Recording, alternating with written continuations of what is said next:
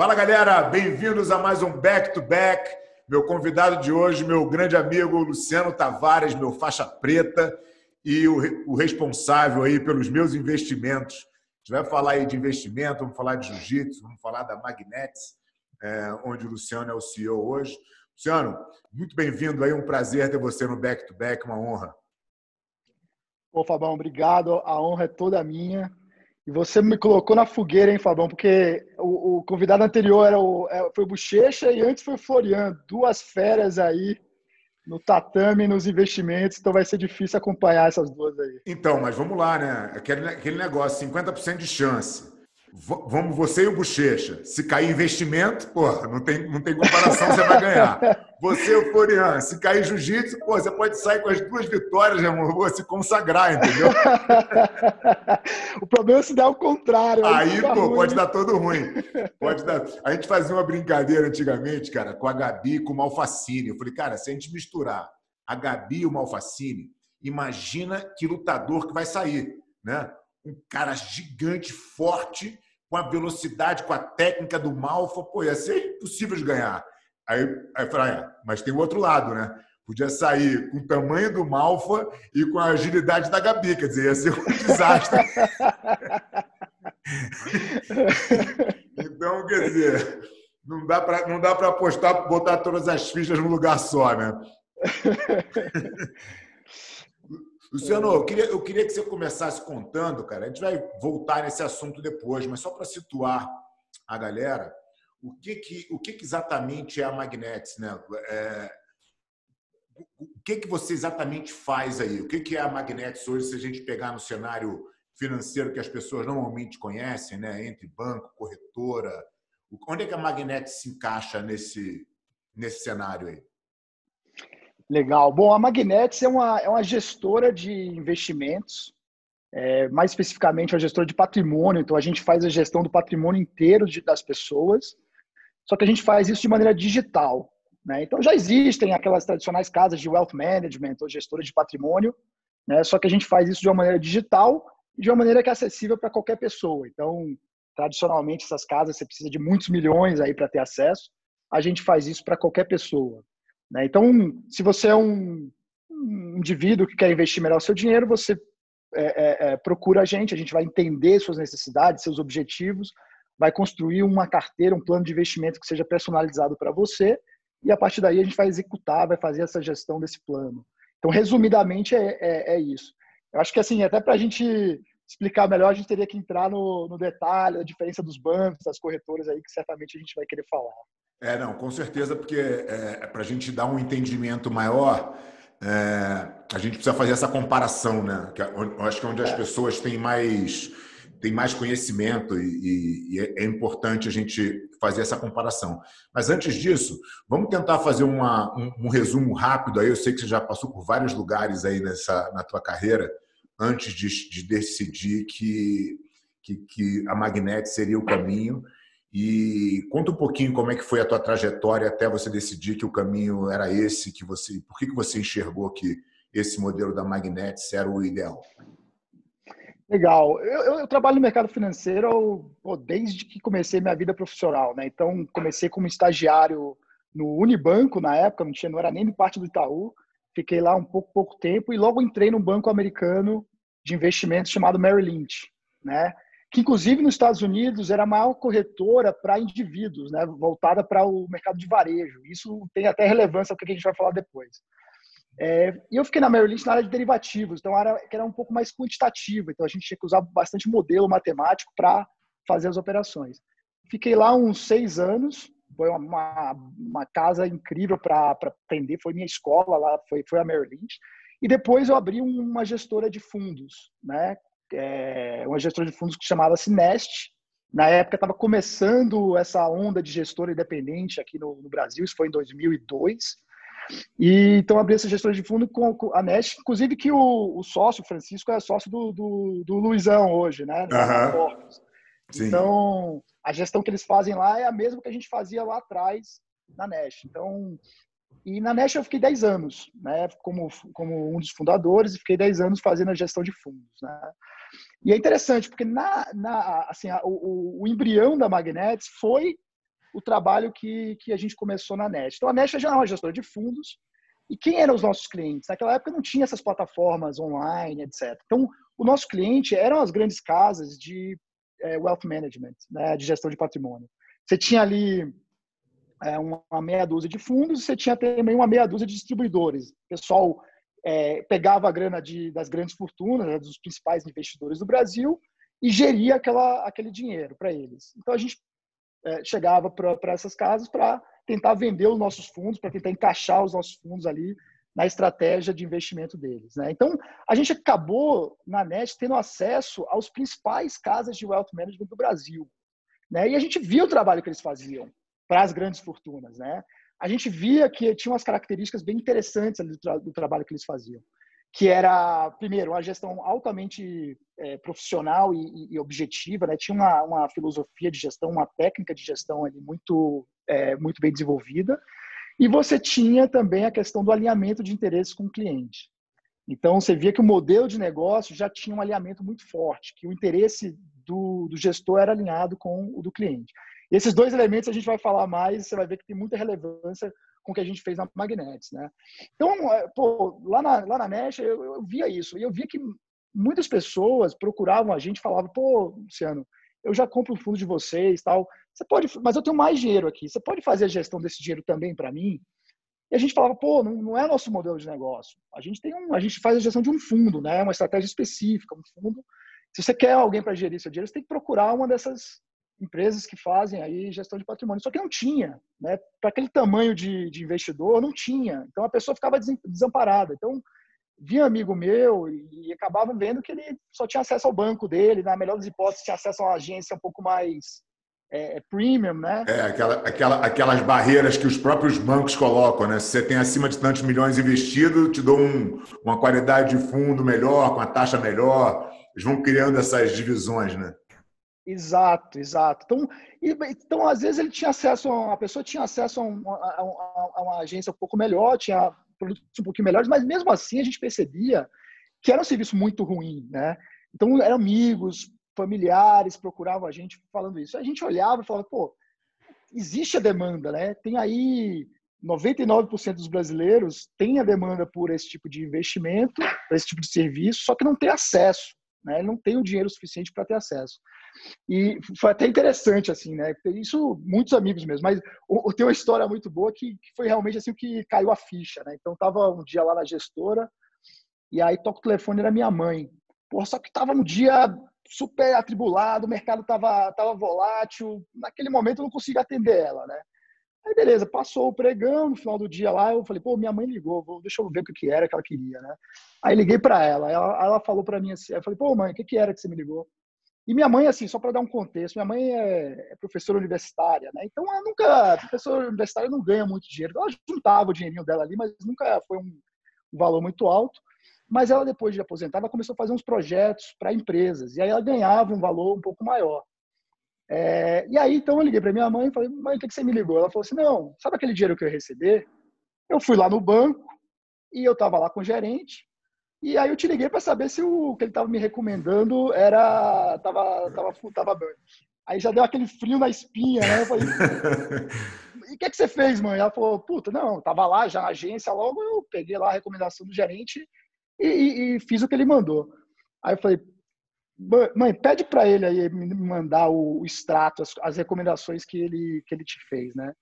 Aí eu fui ver a recomendação, aí tinha é, o maior investimento de todos, a maior parcela da, do investimento que ela fez foi num fundo daqueles que pagava prêmio e tinha uma taxa de administração de 4% ao ano. Pô, então, baratinho, Essa, promoção. Baratinho, promoção.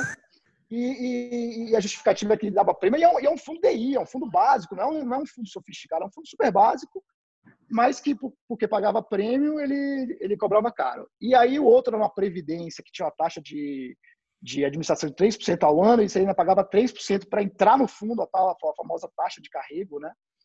E assim, assim foi, né? Eu falei, puta mãe, ó, é, é tudo ruim que ele, que ele, que ele sugeriu, tudo ruim. Pô, seu filho é gestor de, gestor de, de fundo e você vai seguir a recomendação do gerente. Pô, mas te liguei, você não atendeu, né? resumindo a história, ali caiu a ficha que, porra, aquilo é uma demanda que todo, a maioria dos brasileiros tem, né? Que ele tem necessidade, ele junta seu dinheiro suado ali, mas na hora de investir, ele acabava indo para o gerente do banco e acabava caindo nesses produtos aí é, que tinham taxas muito altas e que você via claramente que a motivação do gerente não era te recomendar um produto que seja bom para ele, né? É, a motivação era ganhar uma comissão maior, porque a taxa do produto é alta, porque ele tinha uma meta para bater, né? Então isso é muito comum. É, inclusive é, é, engraçado, tem gente que fala que o gerente liga até falando assim, pô, eu preciso bater a meta do mês, você pode comprar para mim um, não, um, seguro? Não, tô, você sabe que eu tenho uma, uma, na minha história de investimento com banco, a, o ponto final dessa história foi que, por alguns anos atrás, quando eu comecei a ter algum dinheirinho guardado e tal, o banco quer te dar um atendimento diferenciado. Ele fala: olha, vou mandar aí o, o consultor de investimento fazer uma consulta com você para entender a tua necessidade e te dar os produtos. Aquela exatamente essa conversa aí que a tua mãe teve, só que eu, o cara foi até meu escritório como como se isso fosse me fazer me sentir mais importante, né? E aí o cara começou a falar dos fundos, daqui a pouco ele tentou me empurrar um fundo de capitalização. Aí eu falei, eu falei, para, você está me ofendendo. você está você tá totalmente me ofendendo, você está me chamando de idiota, né? Literalmente. Ele, não, veja bem, porque tem gente que gosta. E é engraçado, porque o meu pai, depois que ele já estava mais idoso, assim, já estava com né, quase 90 anos, o gerente empurrava todos esses produtos nele, né? Porque, enfim, eu fui pegando um, um certo bode dessa questão do banco. E, isso, e, e, essa história comigo foi já há bastante tempo. Foi quando eu decidi não fazer mais absolutamente nenhum investimento em banco. Né? E acabei concentrando meus investimentos aí na Magnetis. Mas isso é uma, isso me traz, na verdade, Luciano, para uma, para uma outra questão que eu acho que a gente tem uma similaridade né, no jiu-jitsu aqui, fazendo já um paralelo com o nosso público, que é na maioria voltado para o jiu-jitsu. Né? É, eu passo um, um, uma dificuldade, não é dificuldade, eu acho que é uma missão, e né, missão não tem, não tem que ser fácil, mas que é educacional, né, de fazer as pessoas entenderem que o jiu-jitsu pode ser um negócio, é, que as pessoas têm que tratar o cliente de uma forma de acordo né, com que, com que o, o cara está pagando pelo serviço, sai um pouco daquela cultura do mestre, do discípulo, que foi tão enraizada no jiu-jitsu. E aí, quando eu, eu, eu, escuto a tua história, é, e, e, esse exemplo da tua mãe aí é bem claro também, assim, a Magnet se enfrenta, de certa maneira, uma, uma necessidade de educar as pessoas, né? de falar, cara, não tem problema você estar tá fora do banco, é seguro você estar tá fora do banco, o que o, que o o que o banco te cobra consome o teu, o teu investimento, né, o teu retorno. Como é que a Magnetis trabalha isso e se você também vê dessa maneira que a tua principal função acaba sendo é, essa educacional?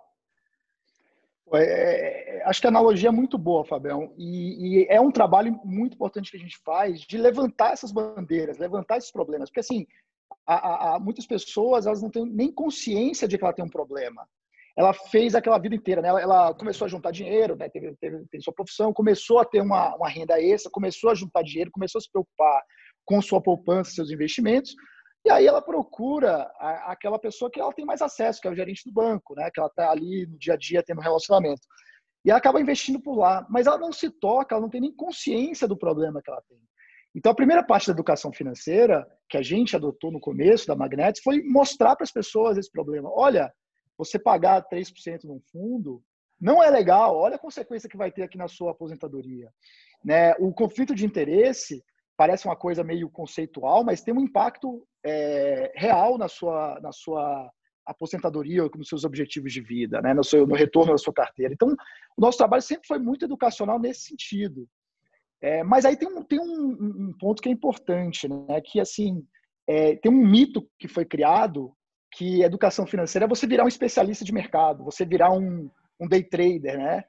É, seria o equivalente a você obrigar todo aluno que entrar na academia. Hoje, que percentual da academia você diria que é um atleta profissional, alguém que vai virar um atleta profissional, ou alguém que só quer o jiu-jitsu ali como um, como um hobby, Cinco, como uma. 5% uma... no máximo. Exato. Então, 5% é atleta profissional. Então, no mercado de investimentos é a mesma coisa. 5% são as pessoas que vão querer ficar ali, aprender a fundo, operar por conta própria, etc.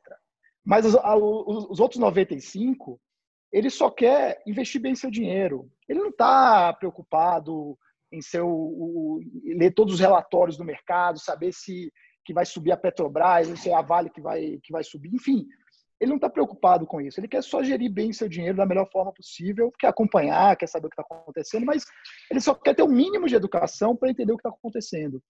É, acho que se você pegasse um aluno novo, um faixa branca que entrasse lá na academia e falasse assim, olha, aqui é o seguinte, ou você vai ser campeão mundial, ou então você pode, pode vazar daqui. O que, é que ia acontecer com a sua academia? Ia, ia e aconteceu o que aconteceu com várias, porque.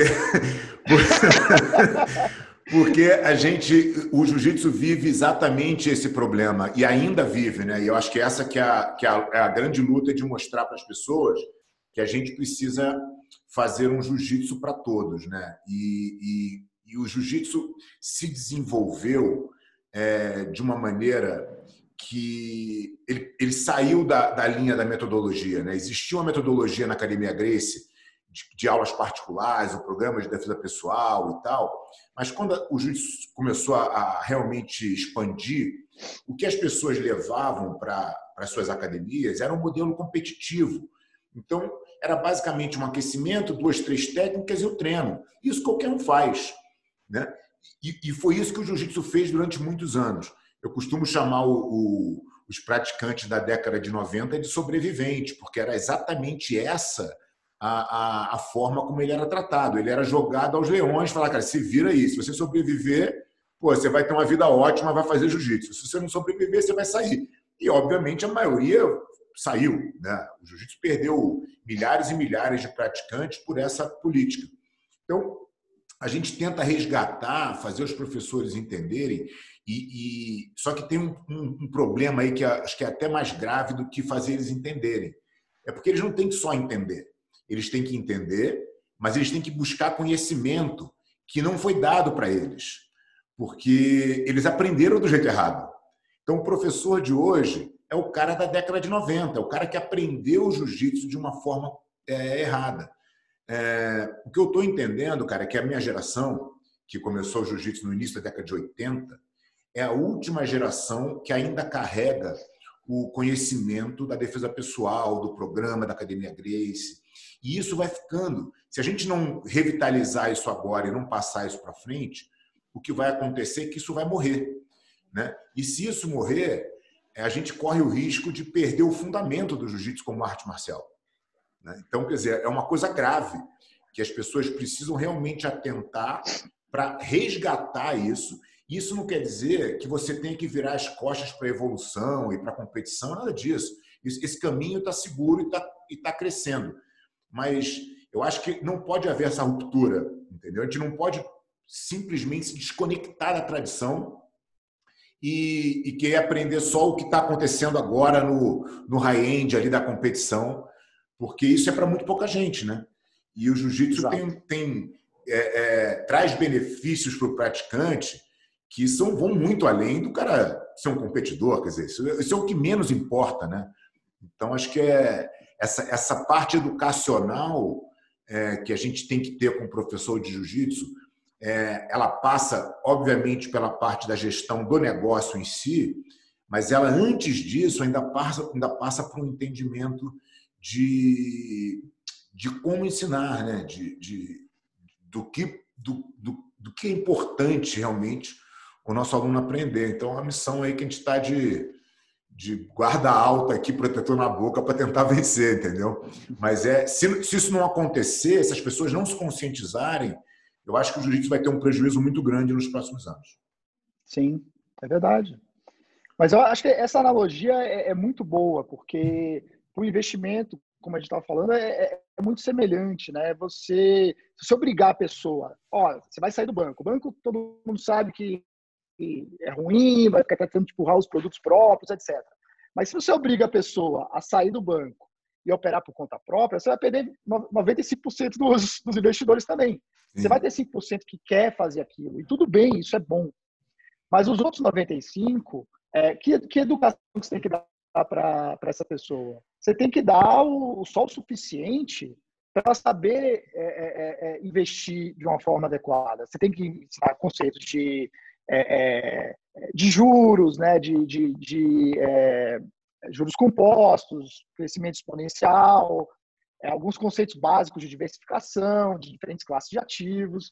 São conceitos que, que qualquer pessoa consegue entender num curto espaço de tempo. Agora, dali para frente, é uma especialização que se a pessoa quiser fazer, beleza, mas se ela não quiser, tudo bem. Né? Então, uhum. Eu acho que essa é a analogia aí que, que a gente faz aí em relação à, à educação. Né? É. é. super importante a educação básica, inclusive acho que devia ser obrigatório nas escolas, né? Porque, Sim. assim, uma coisa é inevitável, você pode aprender a profissão que você quiser. Não tem jeito, você não vai fugir de, de, do, do dinheiro. Você não vai fugir, não tem como escapar.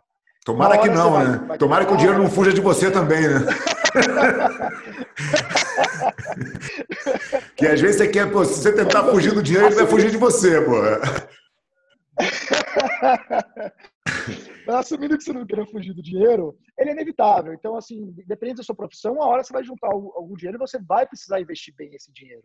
Sim. Então, assim, isso devia ser uma educação básica na escola. Mas como não é feita, é, a gente tenta suprir isso de alguma forma, né? Mas não quer dizer que você precisa virar um especialista, precisa, é, precisa ler 100 livros, precisa ler relatório todo dia, isso é uma outra coisa. É. Não, então, o que você está falando, acho que vai bem de encontro com o que eu, com o que eu entendo, na real, né? Assim, eu sou super concentrado no meu trabalho, nas coisas que eu preciso fazer.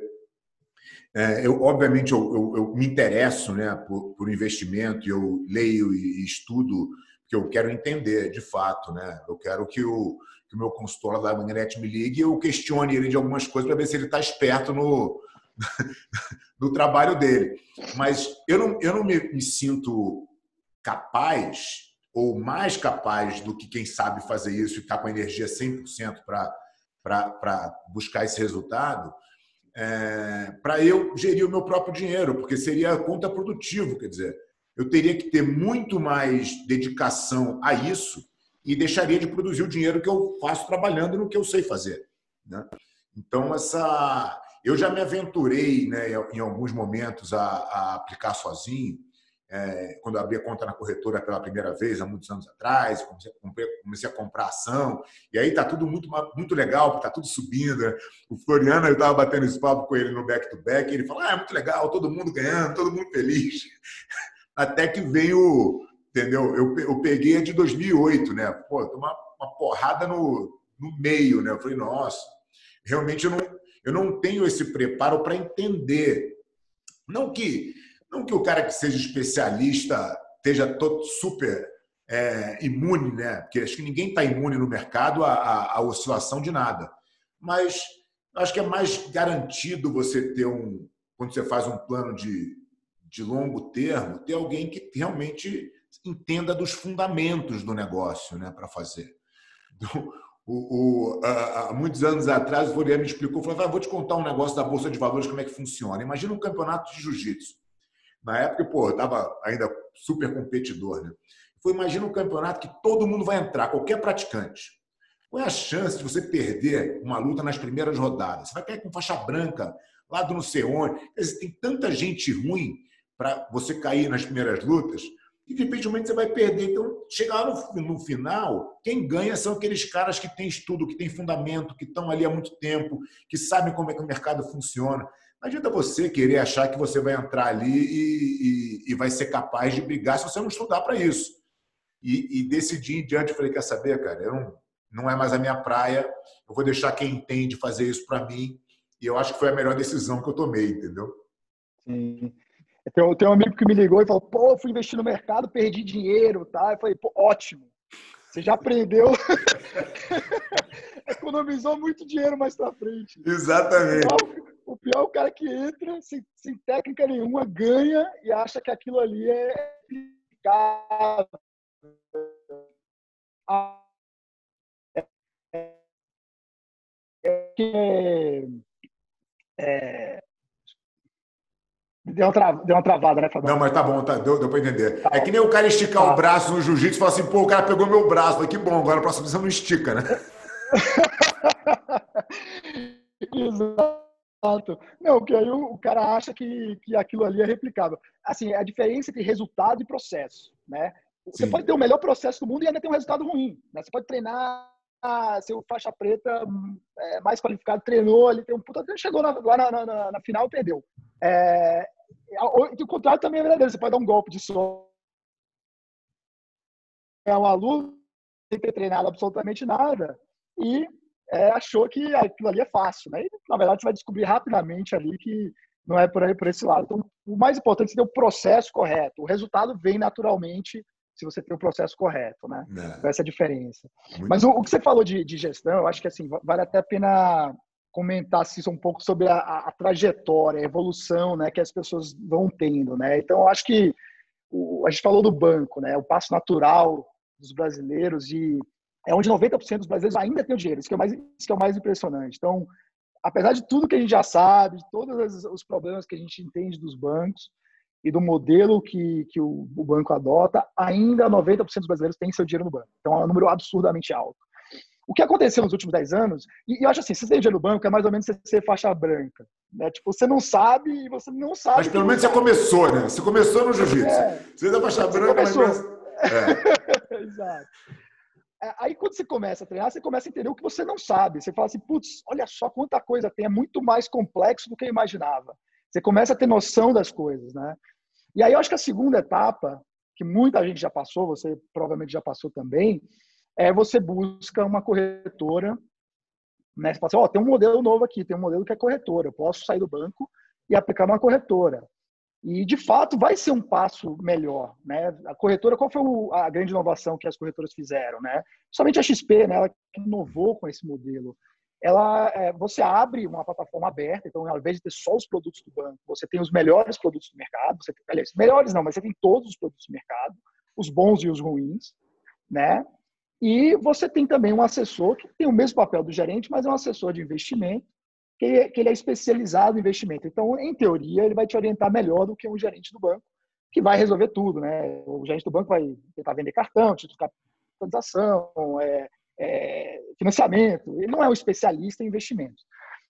Então, o assessor da corretora, pelo menos, é um especialista e vai tentar só lidar com seus investimentos.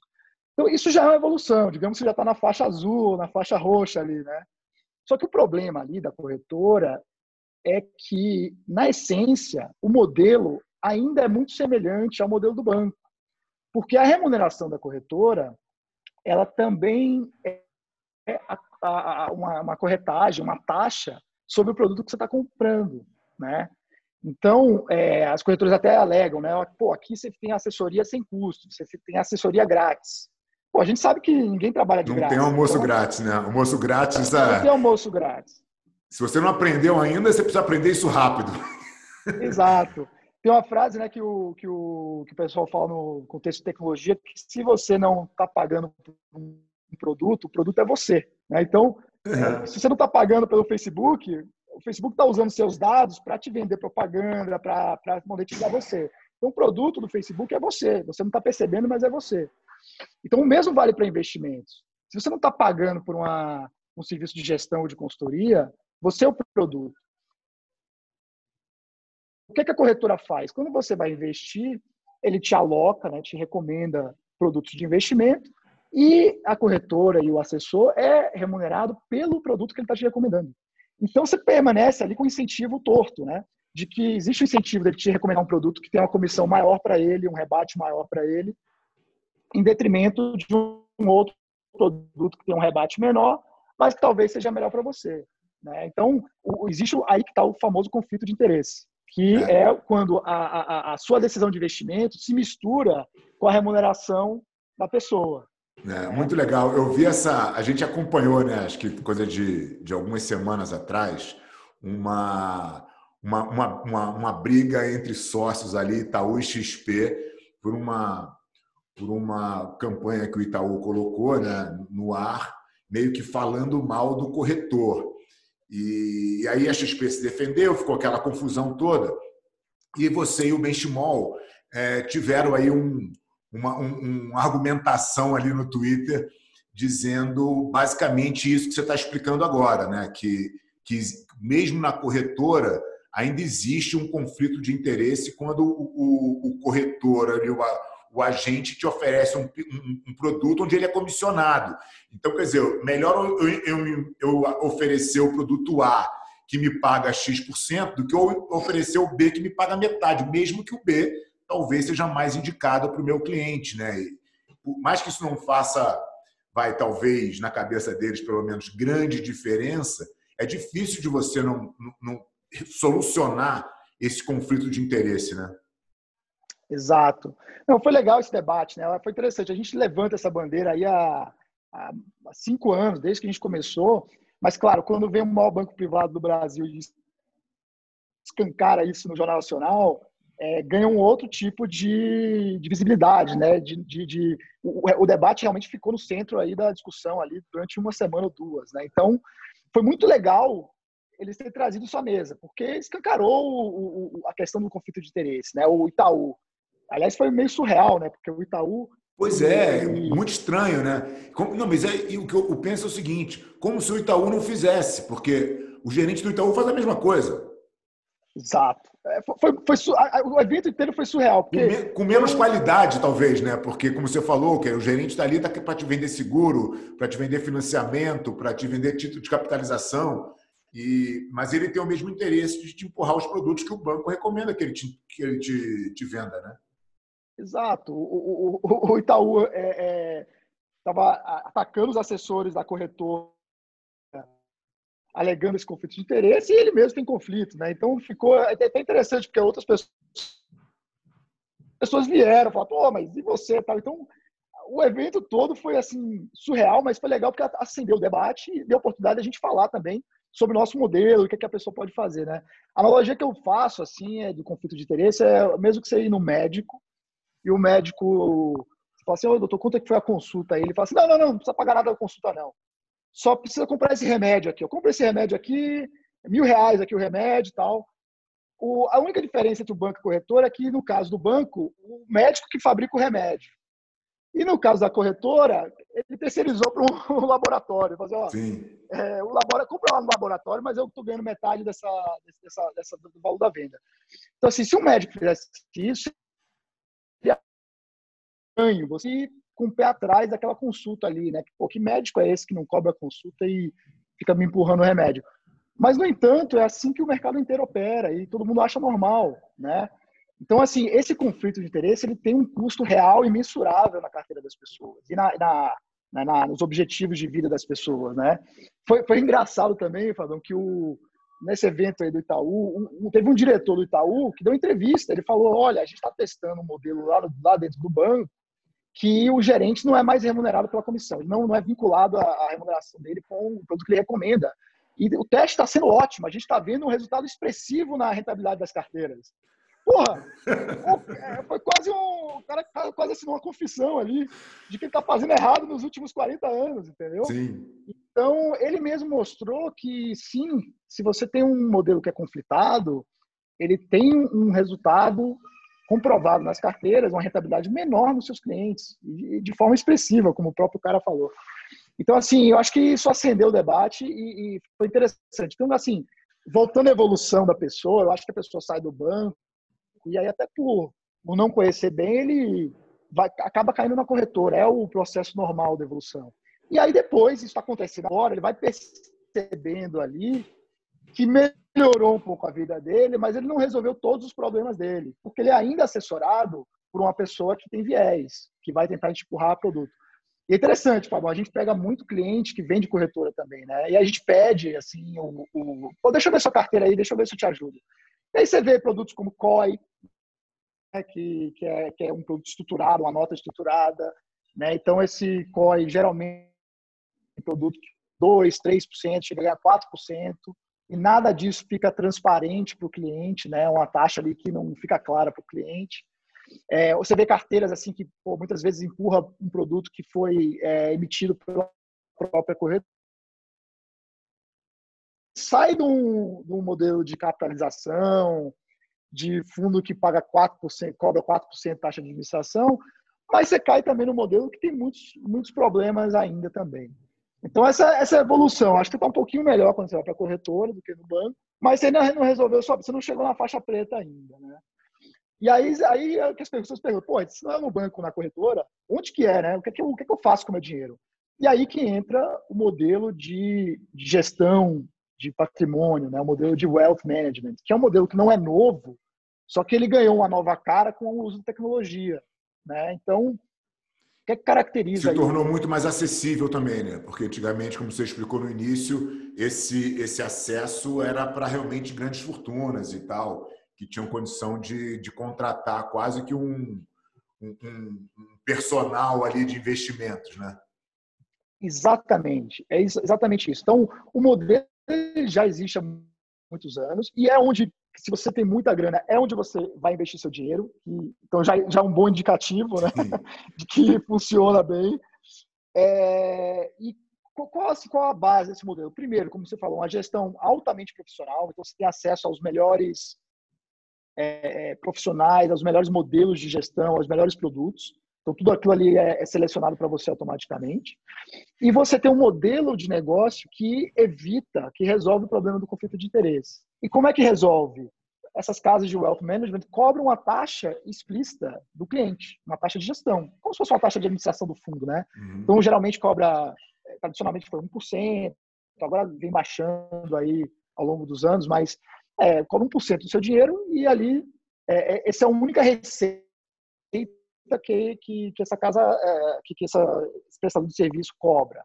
Então não tem um rebate, não tem comissão, não tem nada que vá tornar aquela recomendação viesada. Né? Então, a única receita é a taxa que o cliente paga explicitamente para o de serviço. Essa como, taxa como que, e essa taxa médico, que ele paga está diretamente ligada ao montante que ele tem investido. Né? Então, quer dizer, você tem mais grana, você vai pagar uma conta um pouco maior, mas é baseado no que você tem investido e não no que você compra diretamente de fundo. Né? Exatamente, exatamente. E assim, é até interessante, porque no modelo de, de wealth, é, você paga essa taxa explícita, então já, já é uma coisa boa, porque você desvincula a decisão de investimento da, da, do relacionamento comercial que você tem com a empresa.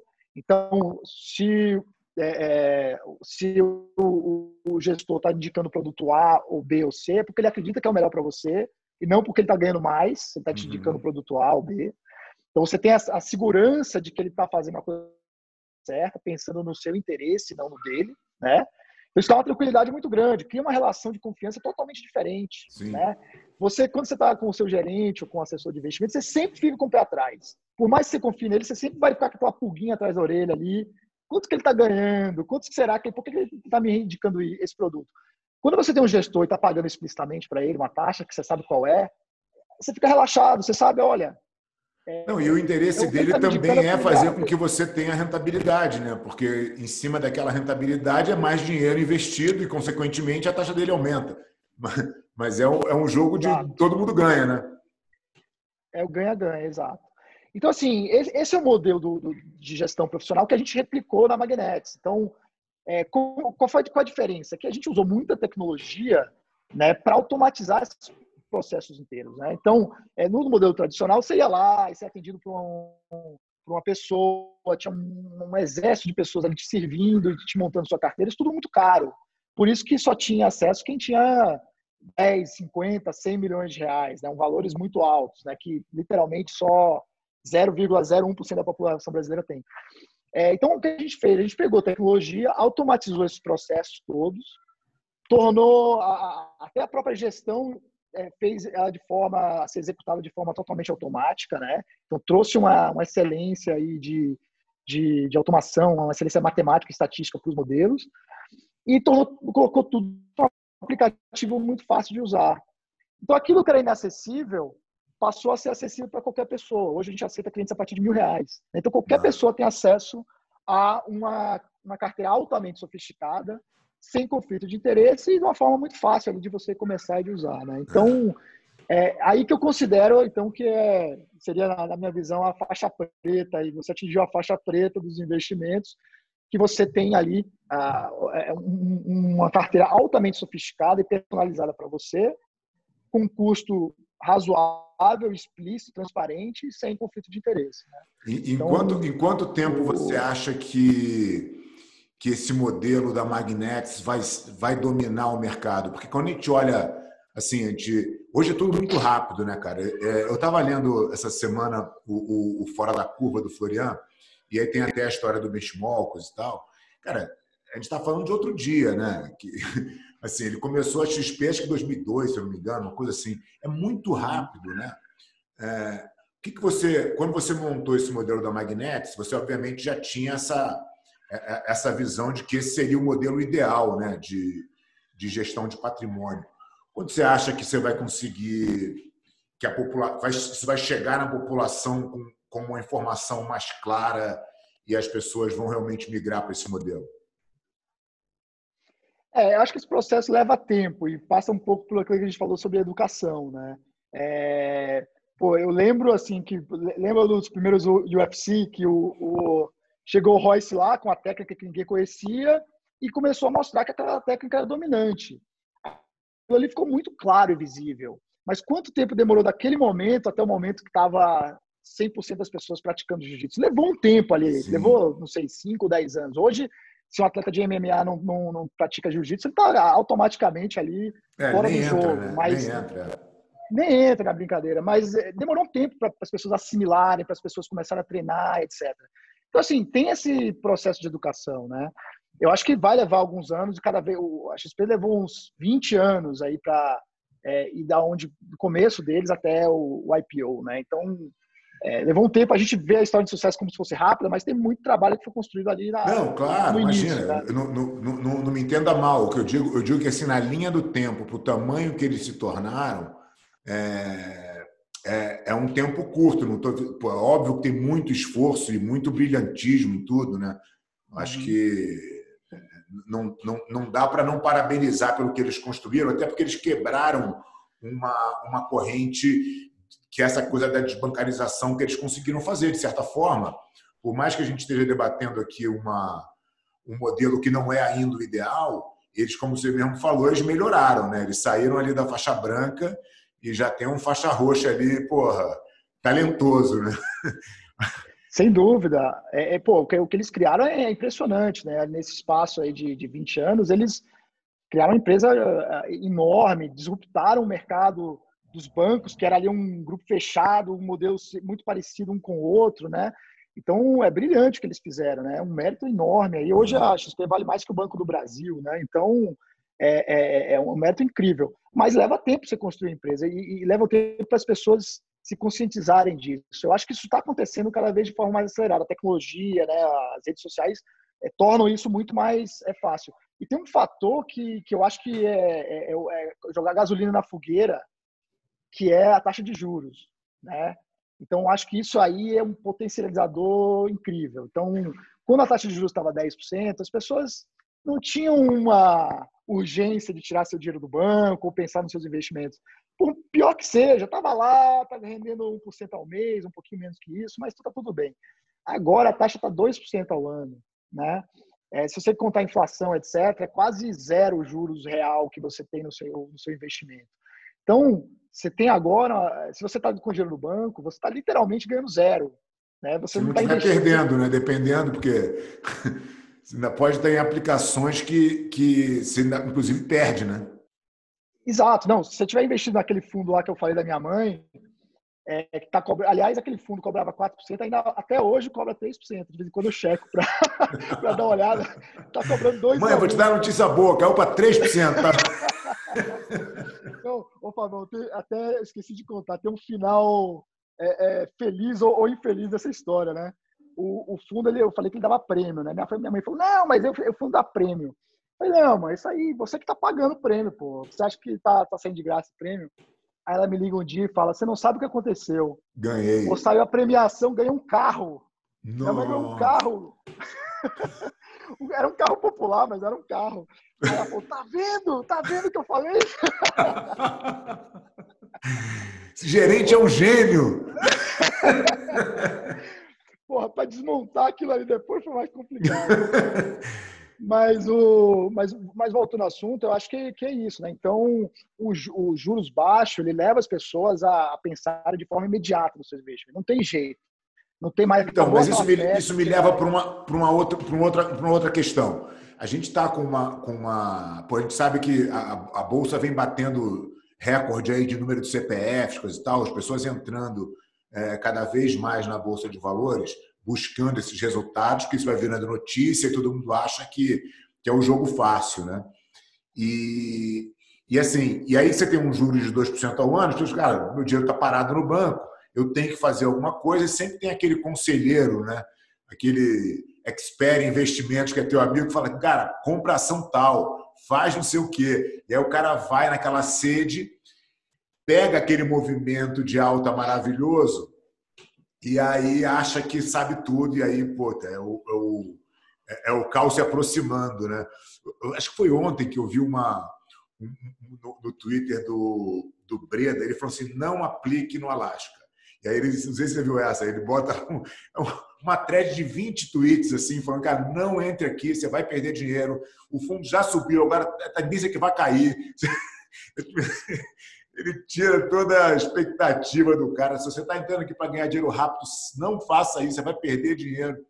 E, e, mas, de certa maneira, é, é super educacional para as pessoas acordarem. Né? O que você indica para esse cara aí, você está olhando agora e falando, cara, preciso, preciso me mexer, mas é, a gente sabe que se ele quiser ele fazer na bolsa, a chance dele, dele perder é, tipo se inscrever no absoluto da faixa preta, né? E achar que, que não vai encontrar o é, bicho aí nenhuma hora. Exato. Não, mas esse exemplo que você deu é bom, é, Fabão, fazendo analogia aí. Imagina que você escreveu no, no, no, na faixa preta, no absoluto, né? no, no mundial absoluto. E aí chega lá o, o organizador do evento e fala assim: oh, vem cá, você quer você mesmo lutar? Tem outra opção aqui, ó. Você pode botar o Marcelo, o Marcelinho Garcia ou o Bochecha, quem você quiser, você pode botar ele para lutar no seu lugar. Qual que você prefere? Você quer ir você mesmo ou quer o Bochecha? Você vai ganhar o troféu igualzinho. quem que você escolheria? Entendeu? Então, é, é a analogia mesma. Né? Eu acho que se você está fazendo por diversão, claro, você vai querer lutar. Mas se você quer ganhar o campeonato, você vai escolher o melhor que o, o melhor lutador ali para para te pra, representar, né? Para te representar. Então essa analogia é a mesma. Então se você está começando, você realmente está, sua preocupação é investir bem seu dinheiro, fazer um investimento de longo prazo, de forma equilibrada, com segurança, contrate um gestor que vai fazer isso, né? Contrate um gestor que vai montar a carteira para você, vai analisar suas necessidades, vai construir aquela, aquele plano de investimento e vai executar ele para você é, da melhor forma possível. É, se você tem interesse em, em, realmente conhecer mais o mercado, operar por conta própria, pô, super incentivo também. É, é legal se você tem interesse. Mas separa um dinheiro menor, separa uma parcela menor da sua grana e faz isso. Vai ganhando mais experiência, etc. Quando você sentir conforto, você pode ir aumentando, né? Mas se você se jogar. É quando você sentir aventura... conforto é que vem o perigo. Você vai ali, vai brincando, vai ganhando. Aí quando você fala, agora eu tô bom, aí você cruza com bochecha, entendeu? É assim que acontece. exato, exato. Mas, mas, mas eu vejo muita gente que, que, que, acaba gostando do, do jogo, né, cara? E, e, não sei se isso é bom ou se isso é perigoso. Eu não quero também advogar aqui para nenhuma causa, não. Eu, tô, eu só é só como eu me sinto. Eu, eu, sinto que eu posso me dedicar tão mais no meu trabalho e produzir o meu dinheiro e, e deixar quem, quem entende disso cuidar do meu investimento do que eu querer fazer uma coisa que eu não domino, que eu teria que estudar né, anos para fazer. Né? Então, eu, eu, eu, eu iria com, com um atleta me representando, eu acho. Mas, é, mas Fabião, eu acho que é um pouco da, assim, da, da, é o que a gente não sabe que não sabe, né? Então, quando quem não pratica jiu-jitsu acha que, pô, você é faixa preta, você ganha todo mundo. Só que a gente que está no, no, esporte, eu quando cheguei na faixa preta, falei, porra, é, eu lembro até que na graduação você falou, bom, parabéns, agora começou o seu aprendizado. eu achei que já tinha chegado, você falou que só estava começando. Mas, de fato, é isso mesmo, porque assim, quando você chega na faixa preta, você vai treinar, no treino ali, tem outros faixa pretas que ganham de você todos os dias. Sim. E aí você olha, tem algum faixa preta da academia que ganha desse cara todos os dias. E tem alguém no campeonato que ganha desse cara todo o campeonato. Então você vê que está muito, muito longe do, do, de ser dali do topo, né? Da, do, do, estado da arte ali, da habilidade, né? Ah. Mesmo você sendo faixa preta. E com investimento é a mesma coisa. Eu acho que é muito difícil competir com, é, com especialistas, com gente que tem uma metodologia que foi aprimorada por, por, por muitos anos e que tem ali é, é, é técnica por trás. Né? Então, por exemplo, a gente, no, no nosso sistema de, de recomendação e de gestão, a gente usa algoritmo para tudo. Então, tudo é, é, de certa forma, automatizado e, uh, e as decisões são tomadas de forma objetiva. Então, só para exemplificar, hoje no Brasil são mais de 20 mil produtos financeiros, entre fundos de investimento, ações, etc. Pô, imagina que isso aí muda todo dia. Tem fundo que abre, fundo que fecha, ação sobe, ação cai. Então, você tem que monitorar aquilo diariamente. Então, se fosse só os 20 mil, já seria difícil para cacete para você fazer.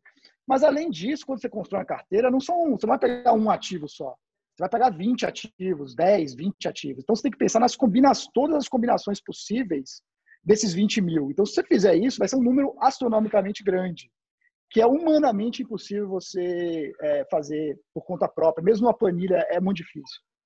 No entanto, você pega uma máquina faz isso brincando. Você tem técnicas né, para construir essas carteiras. Então, o que a gente faz na essência é isso. A gente pega o perfil da pessoa e usa é, é, modelos matemáticos, algoritmos, para encontrar a melhor combinação de ativos. E isso é muito difícil você fazer por conta própria é um nível de sofisticação que é muito difícil você replicar, né? É, então, só para dar um exemplo de como é a diferença de você tentar fazer uma coisa individualmente versus você ter uma gestão profissional daquele, daqueles recursos. Né? É. Então, Não, e mesmo quando você vai para uma, para uma, sei lá, uma gestão mais fundamentalista de fundo de ação e tal, você vai ter que estudar aí, vamos dizer que você vai escolher 20 ações, cara, olha, olha a profundidade do estudo né, que você precisa fazer em cada, em cada setor, depois em cada empresa. Cara, é impossível de fazer um, uma pessoa normal que não está dedicada 100% a isso, é impossível de fazer. Então, me parece que é você ir para a luta precisando daquele golpe de sorte. Né? Pô, eu preciso acertar, eu preciso que pô, alguma força sobrenatural faça essa ação que eu apostei subir. Porque, de fato, você não tem estudo suficiente para aquilo, né? Se você não tiver realmente dedicado 100% àquilo e não tiver uma formação. Porque também, se eu falar assim, agora eu vou estudar. Pô, cara, tá, eu vou estudar. Quanto tempo eu preciso estudar para entender isso de fato, né? É que nem o cara falando, agora eu vou me dedicar ao jiu-jitsu. Tá, vem aí, então dedica aí, vamos você não, vai, não dá para buscar o tempo que já foi, entendeu? É, é. Exatamente. Essa, essa é, é, é, é, a ilusão né, de que as pessoas precisam é, fazer investimento por conta própria ou que você vai ter um retorno superior a, a, aos outros do mercado. Né? A mesma analogia que a gente falou, é a mesma coisa que você achar que vai chegar lá na final do Mundial, do absoluto, e vai ganhar de todo mundo. É, a chance é mínima, para não dizer zero né, de chance. Sim. Então, agora também, Fabão, é, eu acho que também uma parte do problema é que não existia alternativas, né? Então, a gente também não quer culpar as pessoas. As pessoas não, é, não realmente não existia alternativa. O que, é que ela fazia antes? Ela ia no banco, aí ela ah, entendeu que o banco não, não, não ia resolver o problema. Aí ia para onde? Surgiram as corretoras, beleza, ela foi para as corretoras. Eu acho que uma parte também a gente é o nosso papel, nossa responsabilidade de informar para as pessoas que existe sim uma alternativa melhor né, que existe essa outra possibilidade. Assim, o comentário que, que a gente mais recebe lá na Magnetics, que eu, eu, eu, por um lado, eu gosto muito, mas pelo outro, outro lado, não, é assim, pô, isso é muito legal. Eu não sabia nem que existia. Né? Então, é, eu acho que parte do problema é, é, é, é mostrar para as pessoas que existe sim essa alternativa, educar as pessoas em relação a isso. Né? E acho que esse é o trabalho que a gente estava falando que leva, leva um pouco de tempo. Leva... Sim. É que nem quando o cara começa o jiu-jitsu, aí ele fala assim, nossa, mas essa luta é muito inteligente, né? pois é, né? O cara não tinha noção, mas ninguém é culpado de não saber, né? Acho que. É, até porque ninguém nasce sabendo absolutamente nada. Agora, Luciano, você falou de analogia aí, eu queria que você fizesse uma analogia assim, do que você leva para o teu dia a dia e que você aprendeu na tua vida dentro do jiu-jitsu, né? O que que o jiu-jitsu é... como é que você enxerga as coisas através, né, do jiu-jitsu? muito bacana, Fadão. É, pô, o jiu-jitsu me ensinou inúmeras coisas. Se a gente fosse é, você já tá, pô, aqui, há quanto tempo você treina? 20, 20 alguma coisa, né? É, uns 20 e poucos é, anos. É, 20 e poucos é, anos. então, pô, é muito, muitos. Então, porra, o jiu-jitsu é, são lições assim inúmeras que eu tive com você, com, com os treinos, nos treinos, assim. Então, acho que podia ficar o dia inteiro falando aqui. Acho que até teve outros, outras pessoas, o Thales falou algumas coisas bem interessantes, né? De você estar tá ali naquele perrengue lá, tomando aquele sufoco ali, você ter a calma, a paciência de pensar ali uma, uma, uma, uma é, o, Thales, o Thales não chegou nesse nível ainda, né? Eu, eu, assim... ele, ele já tem o discurso pronto, mas ele precisa chegar. eu, tô, eu tô brincando com ele, com o Luizão. O, o Luizão, o, outro dia ele botou: o jiu-jitsu é o, é o, é, é, o, é, o, é ficar confortável no desconforto, né? Aí eu, eu, é. eu, eu, eu, postei no, embaixo, assim, o seu desconforto sou eu. Exato. Mas é justamente essa busca, né, cara? De você estar tá na pressão ali e ter a, a clareza de raciocínio, né? É. Isso, pô, acontece diariamente, né? Pô, nos negócios, no, no mercado também, né? A crise agora, acho que é um, um exemplo é, muito, muito forte disso. Ali no auge da crise, quando tá todo mundo em pânico, você tem que ter aquela, aquela paz de espírito de pensar, pô, não, uma hora essa crise vai acabar. Então, os clientes ligavam, né? Isso vale para os nossos investimentos, mas vale também para os clientes, até que, que até a gente se preocupa mais, né? Então, ligava o cliente e falava, eu quero resgatar tudo.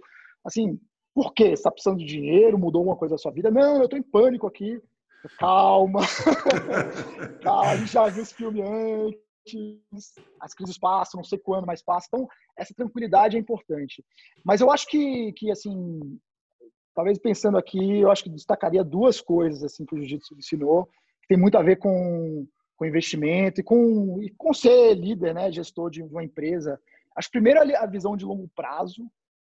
É, eu acho que isso aí é, é super importante. Então, pô, ninguém entra para o jiu-jitsu que você quer virar um faixa preta. Você não vai conseguir fazer isso em um ano, nem dois anos, nem cinco. Eu não sei quem foi o faixa preta mais rápido que você já teve na academia lá. Cara, eu acho que por aí, coisa de cinco anos, né? O, o Demian fala que ele recebeu a faixa preta em quatro e meio mas ele já veio de faixa azul. É, então, acho que cinco anos é um, é um prazo mínimo, cara. Um cara, um cara assim muito fora de série, né? Um cara que. É. Porque o que existe, cara, e que, e que eu nem acho que é a melhor maneira é assim: você acaba graduando um atleta de muito talento muito mais rápido. Porque, pô, imagina, o cara vai para o campeonato faixa azul mundial, vai lá ganha. O que, que ele vai fazer na faixa azul mais? Aí você passa ele de faixa. Aí vai no ano seguinte e ganha de roxa. Aí você fala, pô, vai de marrom, ganha. ele vai te obrigando a empurrar ele para frente, porque ele competitivamente tem aquele nível. Porém, isso causa um e se, e se você se você não gradua, os, os adversários até falam, ah, tá, tá deixando aí na. É, na não, e sim. E, né? e, não é justo com o atleta também que está buscando aquele caminho de chegar na faixa preta e ter seu destaque e tal. Só que quando você vai falar de formação, é, esse tempo não é suficiente para o cara aprender, para o cara passar por todas essas coisas que a gente está falando aqui. Esse cara que é campeão, ele, ele, nem passa tanto desconforto, porque ele já é tão talentoso, que ele já se vira ali, ele já tem uma coisa meio natural. E, e eu acho que isso compromete um pouco aquilo que a gente estava falando anteriormente, que é o fundamento do jiu-jitsu, né? Como você entende a arte marcial, você é um faixa preta competidor, tudo bem. Mas pô, você é um faixa preta de fato, na essência de ser um faixa preta. Então a gente tem que lidar com essa, entendeu? Com essa dualidade aí que não, que não, é, não, não é uma coisa muito confortável. assim. Eu já graduei faixas pretas competidores que eu gostaria que ele passasse um pouquinho mais de tempo no forno, entendeu? Para realmente ser um faixa preta é, com mais fundamento, entendeu? Mas Ô, a competição às vezes acelera. Só, só fazendo parênteses, eu vi um boato aqui que tinha, tinha um faixa marrom aí que comentou alguém que ia ganhar faixa preta tal, e você deixou ele mais um. Não, cara, assim, por, por regra, por regra, o cara que comenta que o próprio vai ganhar a faixa, seja ela qual for, assim, da data que ele ia ganhar, eu coloco mais seis meses.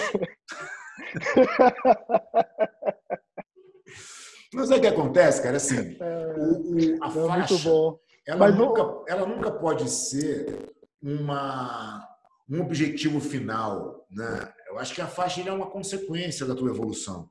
E você se preocupar com a faixa mostra muito de que você não está entendendo o processo. Né? Você tem que estar tá preocupado com a tua evolução, você tem que estar tá preocupado com o teu conhecimento. Né? A faixa diz muito pouco. Né? A faixa é uma comprovação, cara, de, de, de que você evoluiu. Né? Acho que é importante você saber onde você está no, no processo. Mas e você se julgar capaz de estar na faixa tal, aí é mais, mais pretencioso ainda, né? O, é. o, o teu professor, que você, se você escolheu aquele professor, você precisa confiar no julgamento dele, na avaliação dele. E, é. Não a tua, senão você seria um Ronin, né? Um samurai sem mestre, aí, vai vagando pelas ruas e se autograduando. Né? Acho que isso não funciona muito. Não, pô, isso faz muito sentido. E, e, assim, o que você falou na graduação, de fato aconteceu. Eu acho que eu aprendi a evoluir muito mais depois que eu cheguei na faixa preta do que do que do que antes, né? Acho que faixa, né? Você ficava focado. É, eu, eu até tinha o, o, o, hábito de, pô, tava na, na faixa azul, já comprava uma faixa roxa, deixava ali do lado do kimono. Então, todo dia quando eu ia para academia, eu olhava aquilo ali para lembrar a única que eu não fiz isso foi a preta, claro, porque eu entendia que não era algo que eu ia, que, que ia conquistar, que você ia reconhecer isso em algum momento. É, se eu merecesse, claro. Mas eu acho que depois que cheguei na preta, eu acho que essa mudou o jogo. Tipo assim, não tinha mais uma medida objetiva de sucesso. Era, era eu contra. É a tua evolução pura e simples, né? Exato. Assim, a única coisa que me importa, e por isso que eu, que eu gosto de dizer que a faixa preta é o começo, é porque quando você, é quando você realmente entende que continuar no jiu-jitsu depois da faixa preta, que é, que é o que eu acho que todo faixa preta de, que é verdadeiro faz, você nunca sai do jiu-jitsu mais. Né? Uma vez você é faixa preta é, de verdade, você está sempre envolvido. É, pensando através do jiu-jitsu, tentando treinar o máximo que você pode, passando teu conhecimento para os outros. Eu acho que isso, é um, isso faz você ser, de fato, um faixa preta. Então, quando, e você só tem como entender isso quando você chega lá. Aí você fala, cara, não estou mais atrás de faixa. Por que, eu estou continuando fazendo isso? Agora você entendeu que você está atrás de conhecimento. Você está atrás de evolução, né? E, e, e eu acho que o, o jiu-jitsu pode te trazer essa evolução em determinadas fases da tua vida de formas diferentes, né? Tem sempre uma lição para a gente tirar de um treino, né, cara? Tem sempre uma uma coisa que você aprende, que você melhora, que você é, que você, na verdade, aperfeiçoa um pouco mais o teu autocontrole, que você controla a tua ansiedade. E, e cada treino é diferente, né? Então é, é uma evolução que não para nunca, né? Sim, exato. É, eu acho que, que, que é isso. Eu acho que comecei a, a, a curtir mais a jornada do que o, o, o, objetivo lá na frente, né? Isso torna a evolução muito maior, né? É, e a gente lê tanto isso, né, cara? A gente escuta tanto isso. Ah, você tem que gostar da jornada, você tem que gostar da jornada.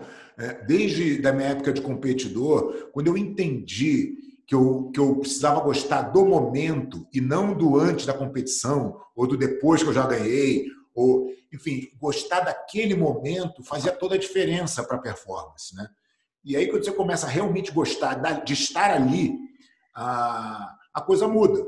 Né? Então, assim, é uma lição de falar, pô, eu preciso gostar do caminho. As escolhas que eu faço na vida é, tem que, de certa maneira, me trazer uma satisfação, né? para que eu possa gostar do processo. Ah, se, o seu objetivo, cara, for único e exclusivamente chegar no, no destino tal, seja ele qual for, pode ser de dinheiro, pode ser de realização pessoal, pode ser o que for. Mas quando você chegar lá, a tua vida vai perder o sentido. Né? É, é, um, é um, Você tem que criar um, mindset infinito das coisas, né, cara? Assim, é. E aí a jornada é o que mais importa, ou seja, é a única coisa que importa. As conquistas elas vão vir no meio do caminho. E aí, quando você pô, parar algum, algum momento para olhar para trás, você vai falar assim: nossa, olha quanta coisa eu fiz aqui, mas pô, ainda, tô, ainda tem tanta coisa para fazer, nunca acaba. Né? Agora, se você determina que, ah, não, chegar à faixa preta é o meu objetivo, Cara, isso é de uma é de uma frustração que você vai chegar na faixa preta e no dia que você chegar não mudou nada do dia anterior. É a mesma coisa, entendeu? Você é a mesma pessoa, você tem a mesma técnica. Do dia que você ganhou, você era marrom, aí você ganhou a preta. Pô, você evoluiu quanto nessa, nessa noite? Você não evoluiu nada. Você simplesmente foi. Né? Você simplesmente ganhou a tua faixa preta, mas você é exatamente a mesma pessoa, com a mesma quantidade de conhecimento. Então, é na jornada que a gente tem que estar focado, né, cara? E, e, e, e aí, em achar as jornadas que fazem sentido, que são mais prazerosas, que contribuem mais é, para as outras pessoas também. Né? Tem uma, uma definição do, do Jim Collins que é muito legal de, de, da profissão ideal, né? que é o que você é apaixonado com, em combinação com o que você com que é viavelmente é, economicamente viável no sentido de que isso vai te dar um, um, uma boa qualidade de vida né? Que você espera e o que faz bem para os outros.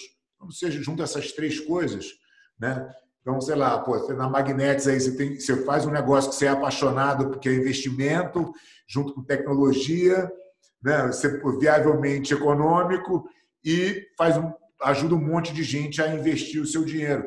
Esse tipo de combinação faz muito sentido, né? Para você ter uma jornada aí de, de que, porra, não importa quanto tempo vai demorar, entendeu?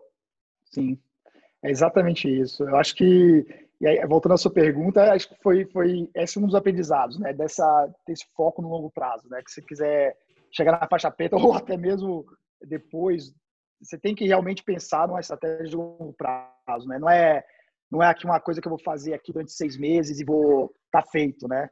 E eu acho que investimento é a mesma coisa. Então isso me levou muito para a filosofia de investimento que a gente adota, sempre voltando no longo prazo.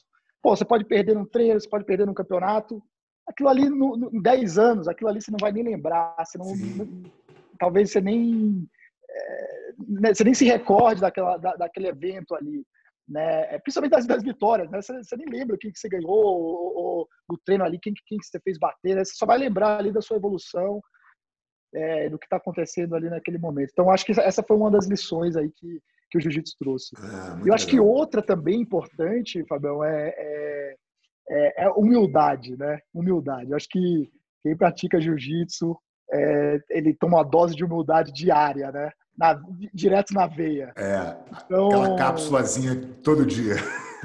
todo dia ali. Então você chega se achando o rei, do, o rei do mundo, aí você vai chegar no treino lá, você vai bater é, por faixa preta, você vai ver ali que você tem coisa para evoluir, que você é, tem, tem coisas a melhorar. É, isso quando não bate com uma de faixa. Não, faixa... E, e, e, tem aquela que assim, você treina num dia muito bem, né, cara? Aí você vai lá, puta, cara, um treino incrível, pegou todo mundo, deu tudo certo. Você volta no dia seguinte e a história é totalmente diferente. Aquele mesmo cara que você ganhou ontem, pô, te dá um atraso, né? Então você começa a respeitar um pouco. A, a, eu costumo dizer que o jiu-jitsu ele te dá a resiliência de sair das situações ruins, porque você também já saiu de várias, várias né? Você acostuma a sair de, de sufoco. O sufoco não te assusta mais. Você consegue raciocinar na pressão. E, ao mesmo tempo, ele te traz uma, um, um respeito à posição de domínio, que é quando você está numa posição é, confortável, sei lá, fazendo uma analogia com o mercado, aí você pode estar aí surfando uma onda de crescimento e ganhando dinheiro. Isso não quer dizer que você não vai tomar uma barrigada e o cara vai cair por cima de você e você vai tomar um sufoco na sequência. Né? Então você precisa estar muito atento a todas as possibilidades o tempo inteiro. Né? Acho que é, nada, é, nada é seguro até que teu adversário esteja totalmente finalizado. Né? Exato, exato. Não, é, então, essa humildade eu acho que é, que é, foi uma coisa que, que também me trouxe, o jiu-jitsu me trouxe. E é uma lição constante. Nosso ego está sempre ali para nos nos minar né, em alguns momentos. Então, acho que essa, essa dose recorrente aí de humildade é sempre bom para trazer de volta para a realidade, ter sempre o pé no chão ali, Muito nos legal. negócios, nos investimentos. Então, é, é, é, acho que essa foi talvez a maior lição aí. É. É, que, deixa, que deixa eu voltar um pouquinho para a questão da magnética. Você comentou um negócio aí que do, da questão dos algoritmos. Né? Hoje a gente, fala, a gente vê falar de algoritmo o tempo inteiro, de, né, principalmente eu estudo bastante marketing digital, uma coisa que, que, eu, que, eu, que eu gosto de estudar, que eu gosto de entender um pouco mais. e só se fala de algoritmo, algoritmo do Google, algoritmo do Facebook, cada hora, toda hora os caras mudam de algoritmo. Então, eles vão te. As pessoas que acham que, puta, achei o algoritmo, semana que vem já é outro, que a tua campanha já não funciona mais. O tempo inteiro isso está mudando, né? E você falou bastante aí da questão do, do algoritmo fazer a, essa combinação, né, cara, dos fundos de quanto quanto de algoritmo tem? Você já falou que tem bastante, mas onde entra o, o, o humano aí? Onde é que entra a, a, a, estratégia, né? Onde você coloca a mão aí na questão dos investimentos na Magnetics? Legal. É, isso, isso, isso é um, também é um outro mito, né? Que até o pessoal chama esse tipo de serviço de robo-advisor, né? Criaram-se nomes aí que a gente não gosta justamente por isso, porque o algoritmo é só uma ferramenta que a gente usa, que a equipe de gestão usa, para ter uma eficiência muito maior né, no, no, na, na alocação de recursos. Mas a estratégia, a cabeça pensante é da equipe de gestão. É, achar que é uma caixa preta, que você vai botar lá um monte de, de número e vai sair um resultado, não é verdade. A gente sabe quais são os parâmetros, né, quais são o, tudo que vai ali. Eu acho que assim, o algoritmo é, é, é, um sistema que a equipe de gestão cria. Né? Eu vou fazer uma outra analogia de, do jiu-jitsu, né? que aliás é uma coisa que é, eu sempre gostei muito do jiu-jitsu, que é assim, é, muita gente aprende o golpe individual, mas eu acho que assim, quem, quem é, é, é muito bom em jiu-jitsu, geralmente ele tem um sistema inteiro, né? Isso é uma coisa até que eu sempre observei de você, né, Fábio? Você fala assim, porra, tem uma posição tal, aí você sabe exatamente, ó, naquela posição, se o fulano fizer isso, você vai fazer isso, se ele fizer aquilo, vai fazer aquilo, se conecta com outro sistema aqui. As coisas são encadeadas, de uma, tem uma árvore de decisão completa. É, são as conexões, né? O jiu-jitsu sem conexão não existe, né? Exato. Não é se você ah, vou fazer um armlock isolado. Não. Se ele botar a perna desse jeito, você vai, você vai mudar para essa posição. É, é, é, acho que isso você sempre fez muito bem. O Marcelinho também, eu me lembro que quando a gente daqueles primeiros DVDs que ele tinha de, de guarda-X, né? Uhum. Ele tinha, assim, tudo que o cara pudesse fazer e, é, que o adversário pudesse imaginar fazer, ele já tinha uma resposta, ele já encadeava aquela resposta, né? Ele tinha um sistema completo de guarda-X. Tem uma passagem é, então, do Marcelinho muito é, engraçada que o, a, a, o cara fala para ele assim: pô, Marcelinho, os caras agora já estão estudando o teu jogo, né, para lutar com você, coisa e tal. É, o que, que você acha disso? Ele falou, olha, cara, se o cara quiser lutar comigo no meu jogo, porque ele seja muito bem-vindo. Porque assim, é exatamente onde eu sei todas as conexões possíveis, né? Exato. Não tem, não tem nenhum espaço ali, né? Não, não, tem nada que o adversário vá fazer que ele não já previu, ele já tenha três respostas diferentes. Exatamente. Então, é, é essa analogia que eu faço para o tal do algoritmo. Né? Então, quando a gente faz o algoritmo, na verdade, a gente olha o que aconteceu no mercado, né, no passado, a gente extrapola isso com todas as possibilidades que podem acontecer no futuro e daí traça as estratégias. Né? Então, por exemplo, quando a gente faz uma alocação, a gente acha uma combinação ali que seja ideal para aquele tipo de cliente. É, uma das coisas que a gente faz é um backtest. A gente roda o que teria acontecido nos últimos 20 anos se aquele cliente tivesse essa carteira. O que, que teria acontecido na crise de 2009? Que teria acontecido agora na crise de 2020, né? E assim por diante. Então, claro, a gente não tem uma bola de cristal para saber quando a crise vai acontecer. Isso não existe. Sim. Mas a gente sabe o que acontece durante crises, ou pelo menos o que aconteceu durante as crises anteriores.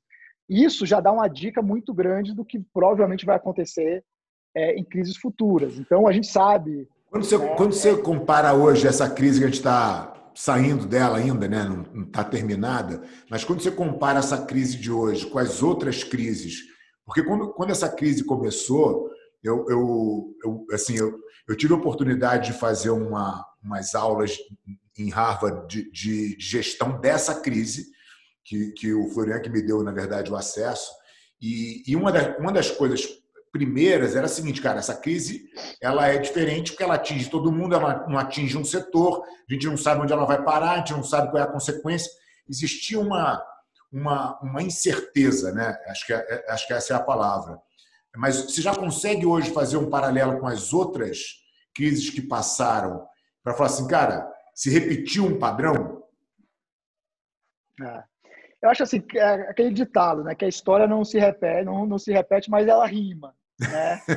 então, to, toda, toda crise ou qualquer movimento de mercado tem seu sabor, seu, é, é, suas características especiais ali que só aquela crise tem. Mas tem também padrões que acontecem que você pode fazer conexões com o passado, né? Então, é, como é que determinados ativos se comportam em crise, qual é o tempo de recuperação de crise.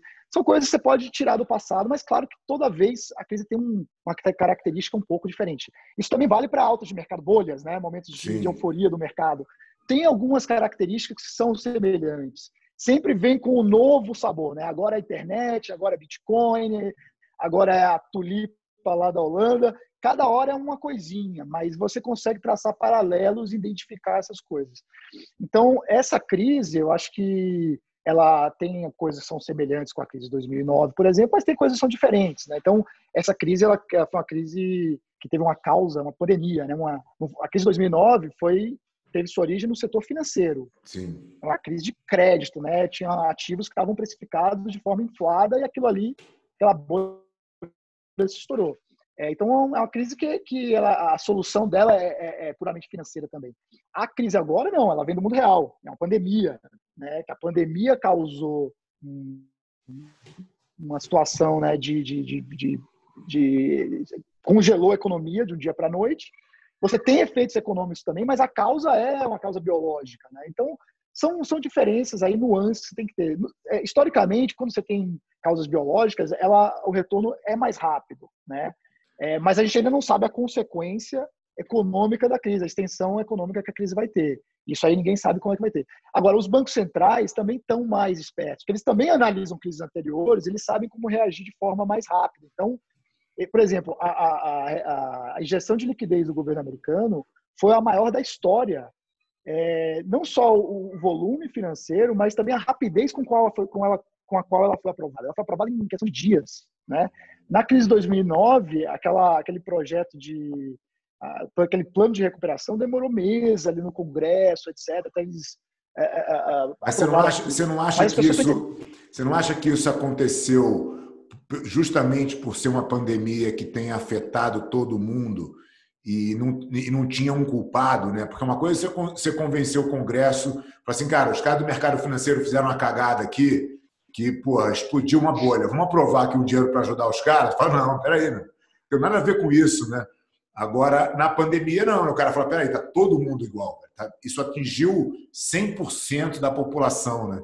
Acho que é. você não acha que isso tem um, um, pouco de um pouco a ver com a velocidade que aprovaram? Acho que foi 2 trilhões de dólares, né? uma coisa assim. Sim, exato. Foi, foi nessa casa mas é sim certeza faz, faz parte, né? É, é, um, é um elemento externo que você é mais fácil de você lidar. É, mas também tem um elemento de você aprender com as crises anteriores. A própria crise de 2009, o, o Banco Central Fed americano, também ele usou o exemplo da crise de 29 como motivo para você injetar dinheiro na economia. Muita gente era resistente a isso. Mas ele usou o exemplo dessa crise anterior. Então, cada crise que passa, você também usa de lição para a próxima. Claro que isso também tem uma consequência, né? Porque aí as pessoas já esperam que quando tem uma crise, o governo vai lá e vai. E, vai, e o, e o governo que não tem dinheiro para fazer?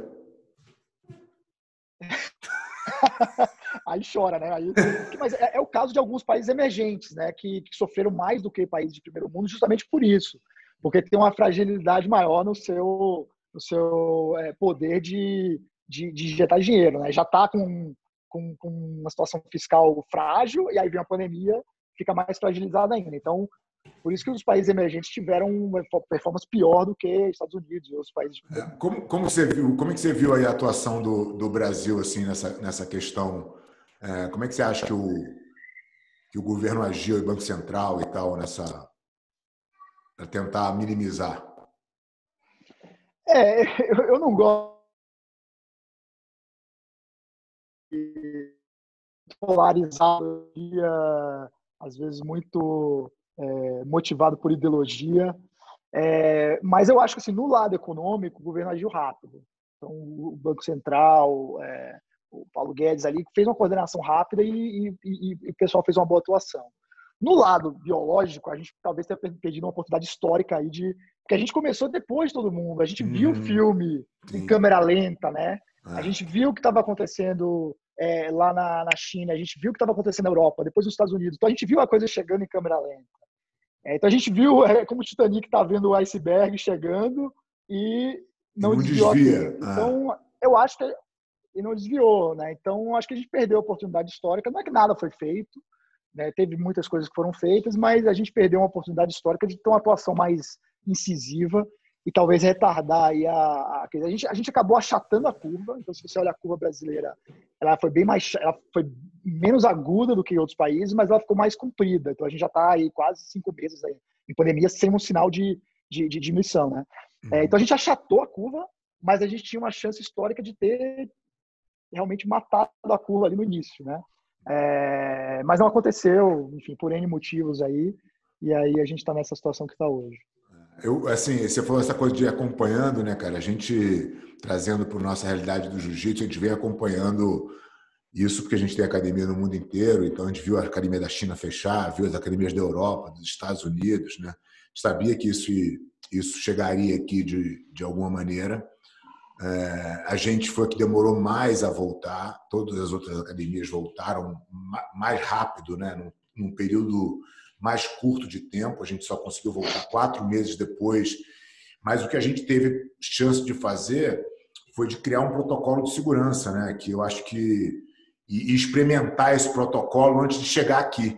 Então a gente vem num, a gente está vivendo um momento agora de até certa tranquilidade para implementar e para retornar às atividades, justamente porque a gente viu acontecer em, nas nossas academias em outros lugares é, como é que foi a volta com o protocolo. Quer dizer, e, e, a gente viu que não teve nenhuma, nenhum evento, nenhuma gravidade, a coisa realmente funcionou de uma maneira é, bem satisfatória. Então, você, você olhar o que está acontecendo e, e, e, se precaver é, é, uma, é uma lição relativamente simples né, de fazer que, que às vezes as pessoas perdem a chance. Né? É, acho que tem uma coisa de, da pandemia pandemia, né, que tem a ver com o mercado financeiro também, que as pessoas não entendem curvas exponenciais. Né? A mente humana não está programada para entender é, curva uhum. exponencial. Ela consegue traçar assim, uma, curva, uma, né, uma linha reta e projetar para frente uma linha reta, mas ela não entende a natureza de, um, de, um, de uma curva exponencial, que começa devagarzinho, mas depois é, é, tem um potencial exclusivo. Isso vale para os investimentos, né? a gente fala de juros compostos. É, às vezes você fica pensando, pô, mas ganhar 2% a mais, que diferença vai fazer tal? Mas se você é. vai somando aqueles 2% todo ano, quando você fala de 10, 20 anos, a diferença é absurda. Né? É uma ordem de grandeza de diferença. E com o vírus é a mesma coisa. Né? Então, até eu, eu lembro que eu via umas comparações assim: ah, mas porra, o coronavírus matou menos do que pessoas que são picadas por cobras. Eu não lembro exatamente a comparação. Mas o problema é o seguinte: se você é picado por uma cobra, a chance do seu vizinho ser picado pela cobra é a mesma, não mudou. No entanto, a pandemia não. Se você é contaminado, a chance de outras pessoas serem contaminadas acabou de dobrar e assim Sim. por diante. Então, é uma curva exponencial, é uma comparação que não dá, é comparar, comparar laranja com banana. É, então, quando você tem curvas exponenciais, é importante você matar o mal pela raiz, porque ele está contido ali, naquele momento.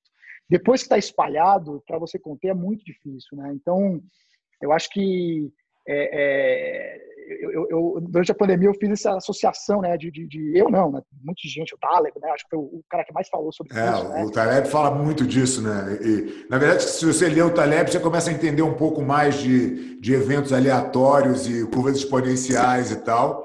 Né, essa, essa pandemia, hoje mesmo eu publiquei um vídeo sobre os livros que eu li, e tinham, tinham dois deles, eu já tinha lido o Cisne Negro, li mais dois, e, e te dá realmente uma, uma visão diferente, né? Que eu também não, não tinha. E eu acompanhei as tuas threads no Twitter todo dia ali, colocando o abaixo da curva, acima da curva, né? Era, na verdade, era a minha única informação da pandemia, porque eu, não, eu já cortei televisão e jornal da minha vida já tem um tempo. Então, a minha informação da, da pandemia era através do teu Twitter, entendeu? Eu acompanhava a thread ali. Eu falava, tá indo bem, tá indo mal, eu tava só ali na tua, entendeu? Pô, legal, legal. Eu também, é uma coisa que eu também cortei da minha vida, televisão, é, jornal. Eu também já criei os filtros, né, via Twitter e outras formas aí de, de receber notícias, você já recebe naturalmente o que é importante. É, recebe de gente que você atrás, né? entende ter alguma coisa realmente relevante para te te passar, que tem uma visão, você pode até ter visões ideológicas diferentes, mas de pessoas sensatas, né, cara? De pessoas que é, realmente falam o que acreditam e não falam o que interessa, né? Eu acho que isso é, é, E aí você tem como filtrar isso. Hoje, ainda bem que a internet nos dá essa, essa oportunidade, né, cara, de não ser brainwashed por nenhuma. Enfim, nenhum conglomerado de mídia que queira te dizer o que, que você tem que acreditar, né? Eu acho que. Exato.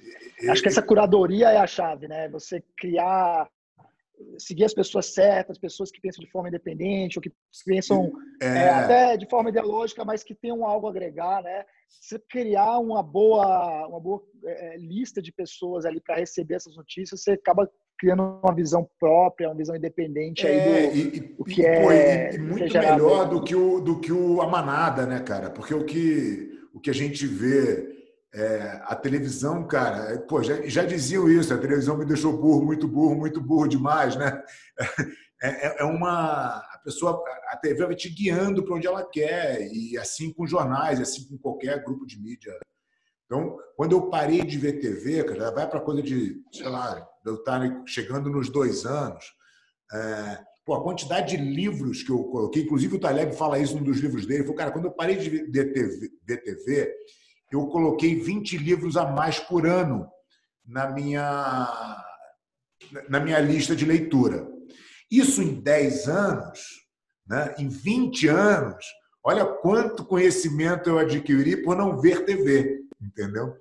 E, eu estou nessa também, cara. Eu estou focado na minha leitura sem TV, sem jornal e acompanhando, como você falou ali, tentando. E a curadoria de informação, você vai, porra, afinando ela, né? Você vai, porra, você pega um cara aqui, pega outro ali, você vê que o cara que você está seguindo segue o outro, você fala, opa, deixa eu ver se é legal. Você vai ali testando e, e, montando a tua própria, que eu acho que é definitivamente a melhor maneira de se informar hoje, né?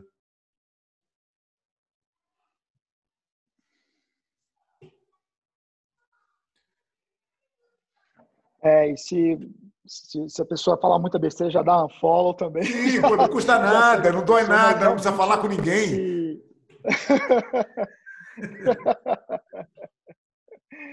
é, tem duas coisas assim. Dar um unfollow é super educado, na real, porque você não precisa falar com ninguém, você não precisa nem comentar. Porque o que eu acho que as pessoas, às vezes, na rede social, elas, elas, elas têm uma tendência e uma, uma uma compulsão de ter que comentar tudo. Para que você tem que comentar tudo? Por que a tua opinião é relevante para aquilo? Né?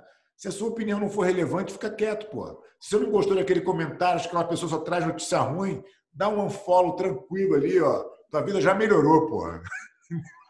Exato. Não, tem que ser super disciplinado assim com, com isso. É, é essa, essa é a chave para isso funcionar. Você ter disciplina nas pessoas que você segue, ser rigoroso ali, pô.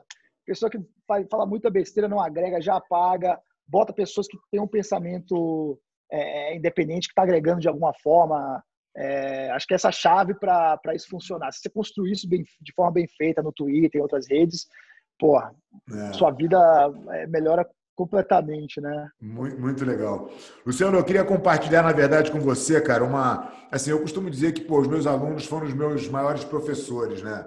E eu aprendi um monte de coisa com tantos alunos incríveis que eu, que eu tive. E você, obviamente, não é diferente. E eu lembro de um café que a gente tomou, até aqui na Faria Lima, no, no Otávio. Eu queria te contar um pouco do plano que eu tinha para aliança, coisa e tal. E, e aí você falou, Fábio, puta, muito legal, acho que tem um puta potencial, mas do jeito que tá aqui, não, não tem como você fazer, né? Você precisa convencer os, os outros lá, porra, fazer uma coisa só, né?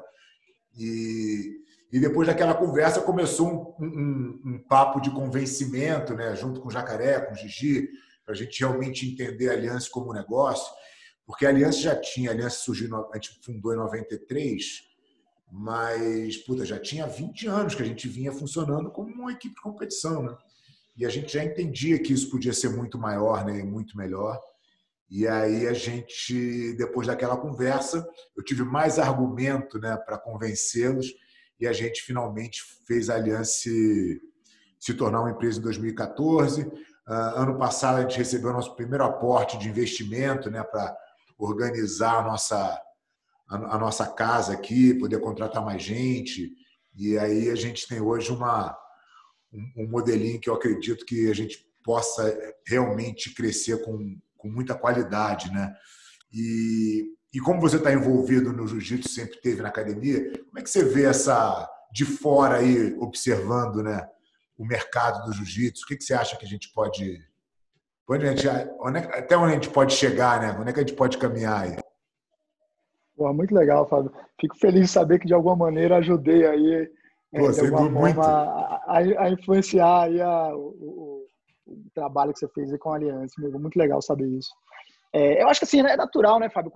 Até a, a evolução né, do, do atleta de jiu-jitsu, realmente ele começa como atleta e aí 100% é, do, do, do, que ele produz vem do, do corpo dele, literalmente, né? Então é, é, é totalmente ligado à pessoa dele. E depois ele, muitas vezes, essa pessoa faz uma transição para o dono de academia e aí ele já tem que pensar no negócio, mas muitas vezes ali ainda ele está na, na, linha de frente ali, né? E, e tendo que dar aula, é, tendo que estar ali de frente, se ele sai, pô, a academia perde porque está muito associada à pessoa dele, né? É, eu acho que a, a, transição acontece quando você começa a pensar como dono do negócio, como é que você deixa, cria um sistema, né, cria um modelo que ele, sim, você pode continuar ali, na, não quer dizer, não quer dizer que você não vai participar ou atuar, mas você vai fazer isso se você quiser, né? Se você também quiser é, é, caminhar para um, uma posição mais de de, de CEO, uma pessoa mais estratégica, até um acionista, você consegue. Então, acho que essa evolução existe, né? Porque o, o as empresas são muito valiosas, porque um Google da vida é, vale muito dinheiro, porque ele tem valor de, de equity, né? A ação tem muito valor. É, então, é, e aquilo é que é gerado porque eles criaram ali uma máquina de gerar, de gerar receita. E a máquina não depende do fulano ou do cicrano ela roda sozinha. As pessoas entram e saem ali, mas a máquina continua. Então, eu acho que é isso que você acabou criando na aliança. É claro que é muito associado à sua figura, do jacaré, etc. Isso nunca vai deixar de existir. Mas hoje você tem academias que tem um método de ensino fantástico, tem um padrão altíssimo, né? E às vezes é um professor ali que é, as pessoas não conhecem, o professor não foi campeão mundial, mas ele montou uma academia excelente, com metodologia excelente, aquela academia ela, ela é fiscalizada por vocês para saber se está tá fazendo um bom trabalho, tem bons professores que estão ali fazendo seminário. Então, você criou esse método é, e isso cria o valor né, de equity, isso que é o valor da empresa. Né? Acho que tem várias empresas na bolsa aí de educação cujo maior valor é a metodologia de ensino dela. A escola ali é, é um mero... É, tem valor também, né? mas que está por trás ali é a tecnologia, a metodologia de ensino. Né? E eu acho que é isso que você, que você criou. Que é, é quando, a gente, quando a gente é, constituiu a Aliança como empresa, na verdade, ela passou a ser uma licenciadora de método. É isso que a gente faz. Né? Não é exatamente a academia, a operação da academia, mas é trazer essa unidade de ensino para o professor poder, como você bem falou aí, fazer a transição, né, cara? De você que eu acho que esse é o grande, é o tal do mito do empreendedor, né? Você, você conseguir sair de ser um profissional técnico para ser o gestor do seu negócio. E para você fazer isso, você tem que ter capacidade de sair fora da operação. Então, quando os professores entenderem isso, isso é, um, de novo, né, é um processo educacional, você começa a ter bons negócios colocados. Né? E, e os professores vão ganhar, obviamente, vai ter professor trabalhando ali diretamente com o aluno, mas o dono não necessariamente precisa estar ali, até porque esse cara, em algum momento, vai ficar mais velho. Né? O que acontecia com as academias antes é que vai chegando o cara com 50, 60, o cara não tem mais energia para tocar a turma no dia a dia do tatame, e aí é, é, ele, é, ele é obrigado a abandonar o negócio, porque ele não construiu nada, aquilo depende dele. Então, quando eu olhava as gerações na minha frente, eu falava, cara, eu tenho que fazer alguma coisa diferente, porque esse modelo aí, puta, não vai funcionar. Porque eu vou ter que, alguma hora. Pô, você lembra, eu dava aula particular lá, cara, uma atrás da outra, o dia inteiro eu dava 12 aulas por dia. Hoje eu não tenho condição física de fazer isso, né? Então, é, seria um. Seria judiado o meu corpo mais do que eu já judiei a vida inteira. Então, assim, você tem que criar né, essa metodologia para poder sair da operação e ter o teu negócio funcionando, às vezes até melhor do que se você tivesse lá, porque você vai trazer pessoas com, com, a, com a famosa faca no dente ali, né, cara, a fim de fazer aquilo acontecer. Né? É. É, eu acho que esse, esse é o, você perguntou o que, que, eu acho, né? Eu acho que essa é a evolução do jiu-jitsu. Acho que cada vez mais você tem, tem liderado esse movimento, né? De dizer que, pô, jiu-jitsu não é para o atleta, não é só para o atleta profissional. Pelo contrário, é para o praticante que quer ter um hobby, é para a criança, né? Que quer, que quer desenvolver uma arte marcial.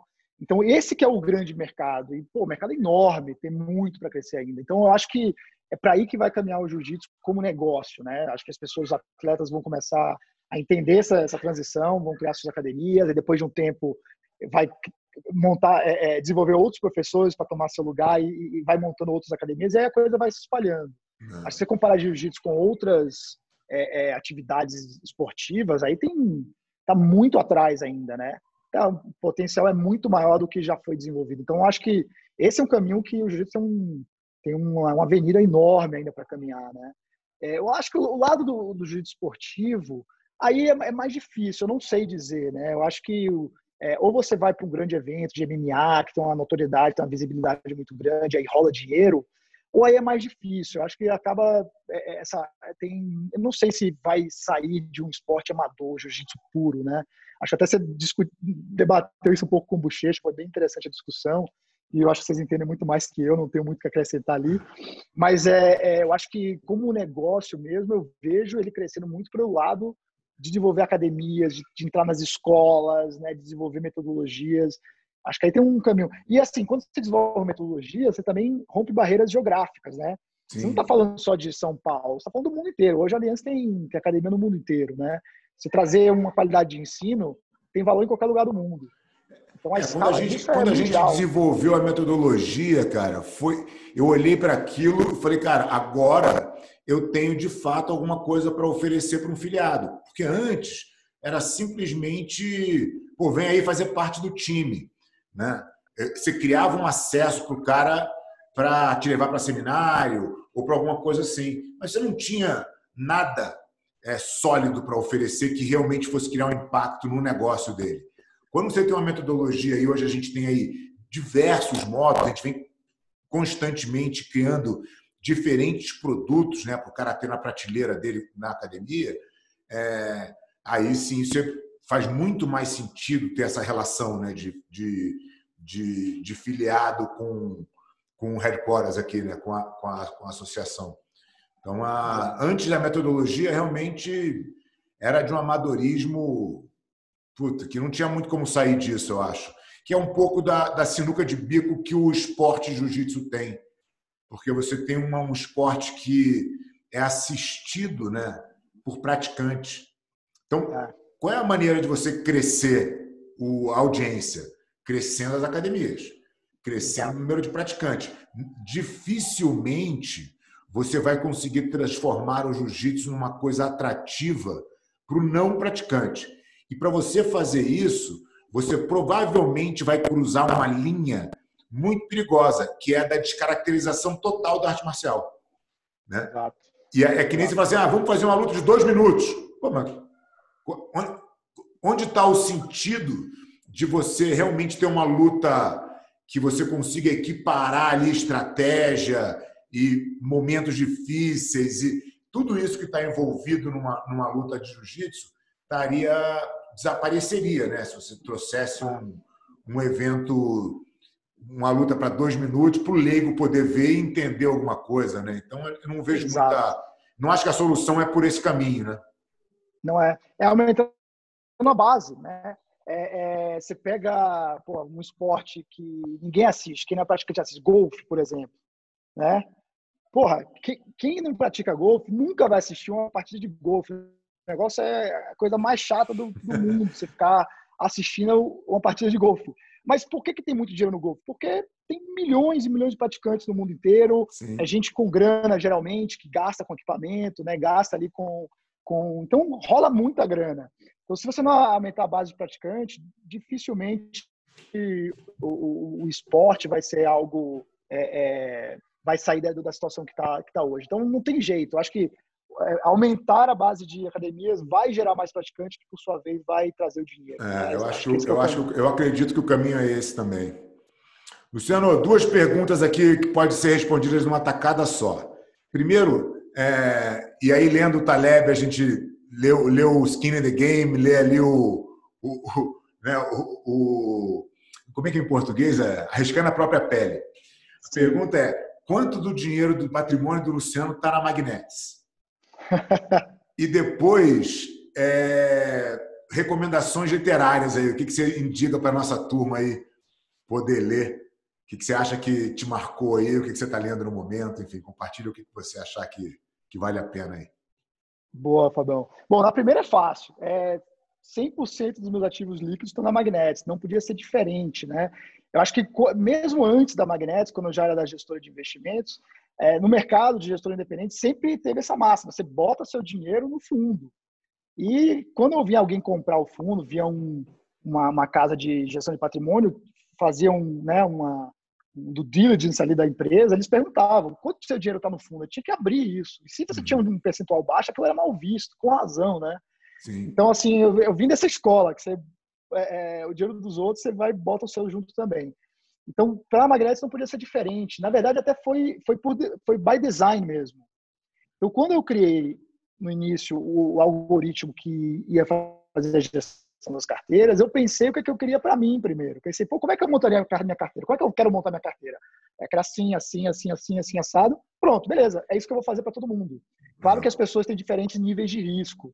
Então você tem que é, é, calibrar o risco, né? Os ativos são os mesmos, mas você dá uma diluída no risco para quem tem perfis mais conservadores, né? Mas a lógica, né, o sistema é, é exatamente o mesmo. Você só dá uma calibrada conforme o risco da pessoa. Então, essa pergunta é fácil. Eu, eu não, não é fácil, mas eu quis perguntar, porque eu acho que é muito importante essa. É, assim, você vender uma coisa que você não acredita, é, ou você não ter o dinheiro lá porque você não acredita. Se tivesse alguma coisa melhor, você tinha que vender o que é melhor, né?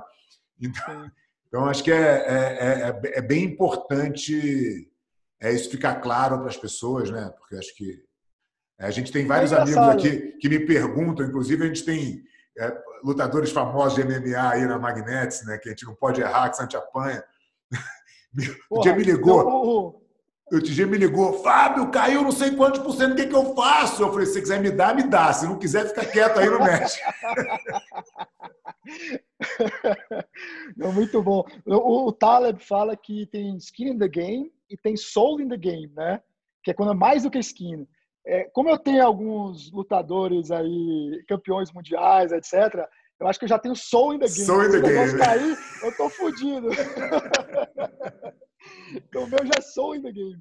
É. é, mas, ô, dos livros... Aliás, eu tenho uma pergunta para você. Se quiser, eu posso fazer depois dos livros. Pode fazer tá? agora. Pode quando você quiser. Opa. Não, uma pergunta que eu, eu sempre quis fazer, não sei porque eu nunca fiz. Mas, assim...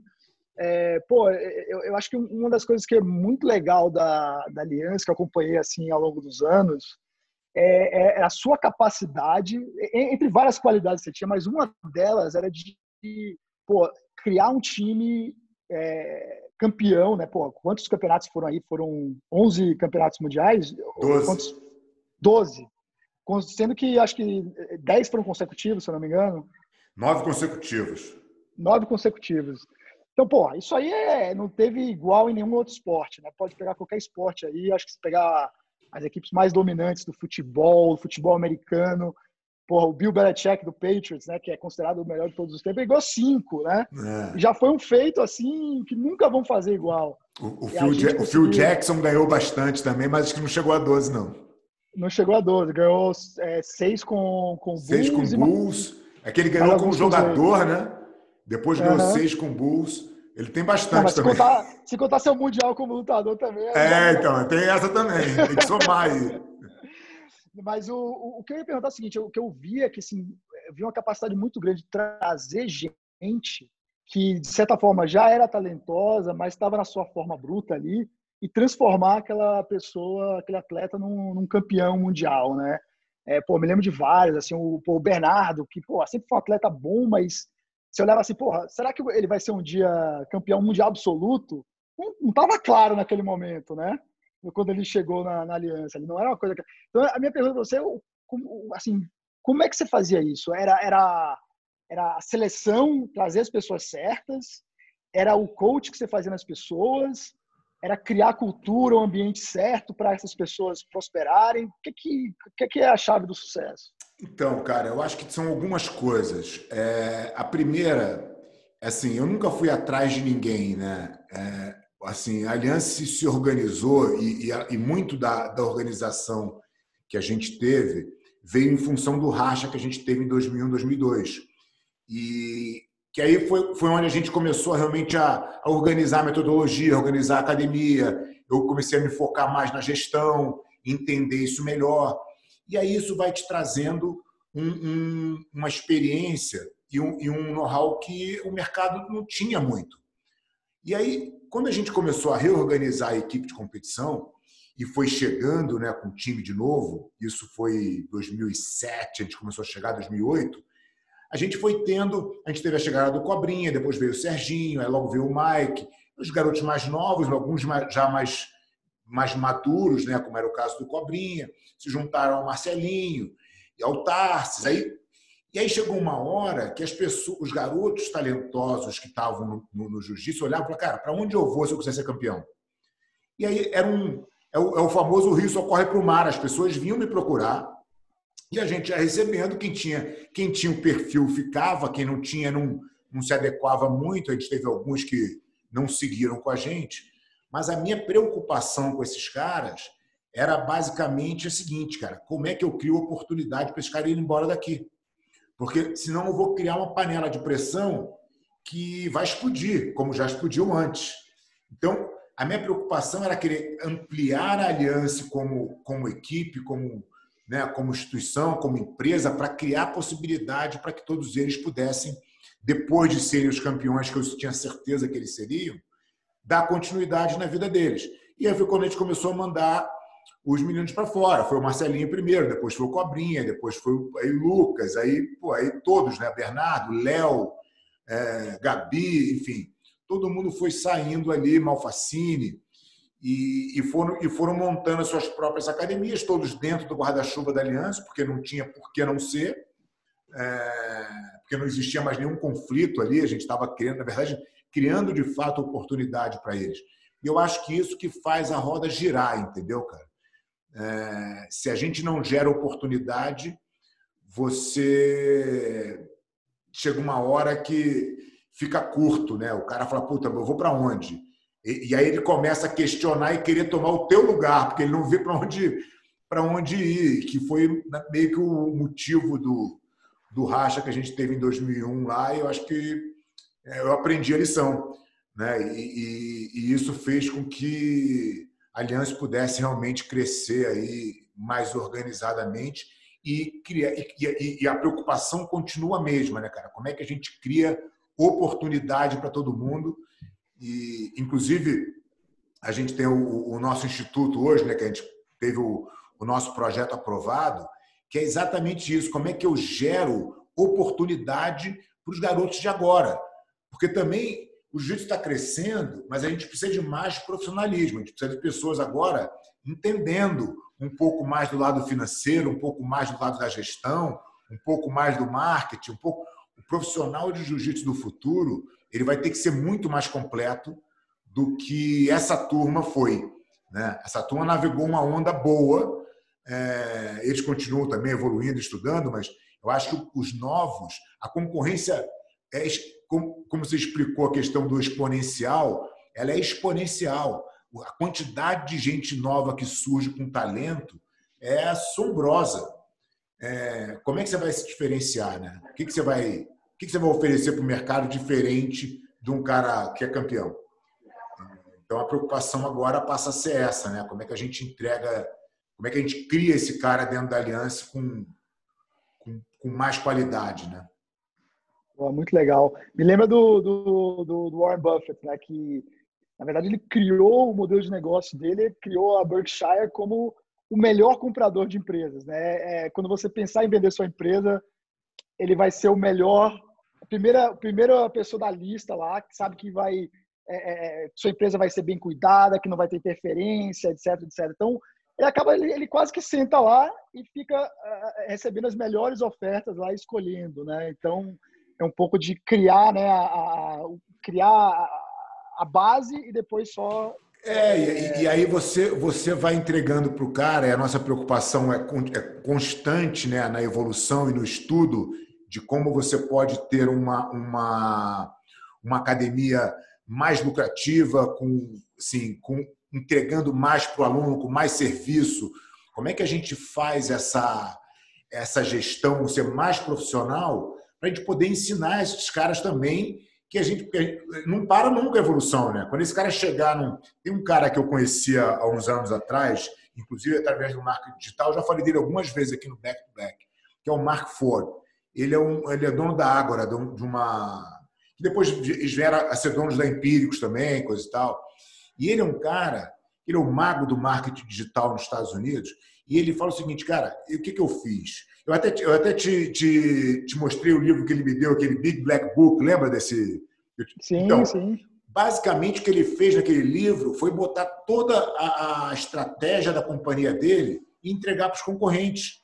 Porque ele acreditava que ele, a evolução dele não ia parar, quer dizer, aquilo ali já era. Ele já sabia. Já era velho, é. É, já é velho. Deixa todo mundo saber. É melhor para o mercado que eles saibam mas eu já tô, eu continuo produzindo mais um monte de coisa aqui é, que, que, é super importante, que eu vou continuar informando esses caras. Caras vão estar sempre atrás de mim, porque eu vou estar sempre compartilhando o que eu já sei e buscando conhecimento novo. Então, acho que esse é um pouco da minha cabeça com relação às academias de jiu-jitsu, os professores em geral. É, eu compartilho tudo que eu sei. Eu fiz agora, eu montei o Tatame Negócios, que é um, um, um meu mais novo curso online aí, e eu trouxe o Luiz Amoroso, que foi, foi o meu professor de gestão de academia, que é um cara totalmente ligado do fitness. A gente montou um curso totalmente online para ensinar o professor de a se relacionar com o investidor. Eu passei aí pro, nos últimos anos por um, por um processo aí, né, de valuation da minha, da, minha, da minha academia, de valuation da aliança. Eu tive essa relação com investidores, quer dizer, eu tive que debater vários assuntos. Eu aprendi um monte de coisa. Eu falei, cara, os caras têm que saber disso também. Né? Então, esse curso compartilha todo, toda a gestão que eu sei de academia até hoje, está nesse curso. Né? São 37 aulas online, inclusive o, o, curso começou hoje, a primeira turma.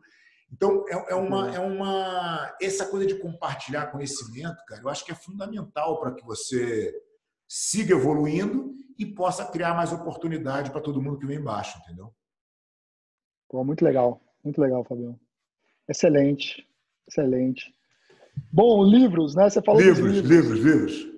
Pô, Fabio, assim, é um livro que eu não vou falar de muitos livros, não. Eu, eu... Você tem uma, como é que é a tua rotina de leitura? Como é, como é que é o teu, a tua dinâmica de leitura? Como é que você se organiza? É, isso é engraçado, mudou muito de, de uns anos para cá. Eu era daqueles que queria ler todos os livros ao mesmo tempo e tal. Hoje em dia, é, e eu, eu, assim, fazia questão de ler o livro do começo ao fim, entendeu? É, eu era mais é, rígido assim na rotina, mas sempre gostei de, de, de ler muito. Hoje eu sou mais é, estratégico. Então eu começo a ler o livro, se não importa, eu estou com cinco livros ao mesmo tempo e eu vou mais livre assim, sabe? Eu leio um pedaço de um, leio outro. Se um não está me empolgando, eu, eu largo mão. Eu acho que o tempo começa a ficar mais valioso, uhum. você começa a ficar mais seletivo. Mas uma coisa importante que eu comecei a fazer também é que eu percebia que eu lia muito livro, mas eu retia muito pouco você sempre capta alguma coisa, mas também é, é, muita coisa escapa, né? É mais ou menos assim, é, já viu muitas aulas de professor que o professor chega lá e dá oito posições numa aula. Pô, legal naquela hora do cacete, mas você chega em casa você não lembra nem a primeira mais. É, acabou. Que que, acabou. Que que isso, isso é o segredo do fracasso de uma aula, pô. é, e, e, às vezes, numa aula, o professor não dá nenhuma posição, mas ele explica um detalhe de uma posição ali que você retém. Te dá um conceito, né? Aquele ali é muito mais valioso do que todas as oito posições que ele poderia ter dado ali, né? Uhum. E eu acho que livro é um pouco da mesma coisa. Não é quanto você lê, é quanto você retém e quanto você associa isso com as outras ideias que você já tem. Você faz as conexões. Então, uma coisa que eu comecei a fazer muito é, é tomar nota. Então, eu, eu, leio o livro, vou, no Kindle mesmo eu vou fazendo a seleção lá, tudo, tudo eletrônico, não, não, não, escrevo, não. Mas depois eu pego lá, leio as notas todas e passo, anoto com, meu, com, com minhas próprias palavras o que, é que eu uhum. entendi ali. Tem um método, esqueci o nome, é um nome alemão do método, desse método, depois eu vou lembrar e falo para você. É, que você toma nota com suas palavras para se reter e depois de um tempo você revisa aquelas notas e, e anota de novo. E não só você faz isso, como você começa a associar com outros conceitos, outras anotações que você fez. E aí você cria um quase como se fosse um repositório de conhecimento ali, categorizado por assunto tal. Porra, a retenção é. aumenta.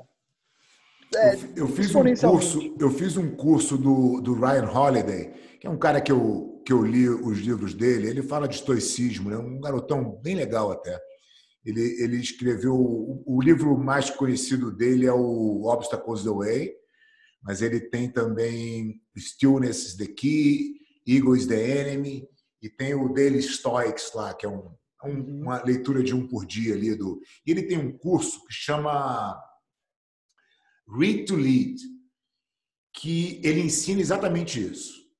Como, como você, que técnicas você pode usar para ter uma maior retenção do que você lê. Porque senão você vira um, um leitor compulsivo ali, mas que absorve muito pouco do conhecimento, como você bem colocou, você não conecta ele com nada que você já conhece. E aí isso tem, tem muito pouco efeito, né? Quando, quando você não tem a, a, a ligação com nada prático, né? Isso é, é que nem você aprender uma técnica de jiu-jitsu, mas, puta, vou aprender essa raspagem, mas eu não sei nem fazer guarda ainda. Quer dizer, aquilo não se encaixa em nada que você conhece, né? Isso, isso é muito de. Esse raciocínio tem muito a ver com a metodologia, quando você constrói ela. É, como é que você cronologicamente faz o cara entender o processo?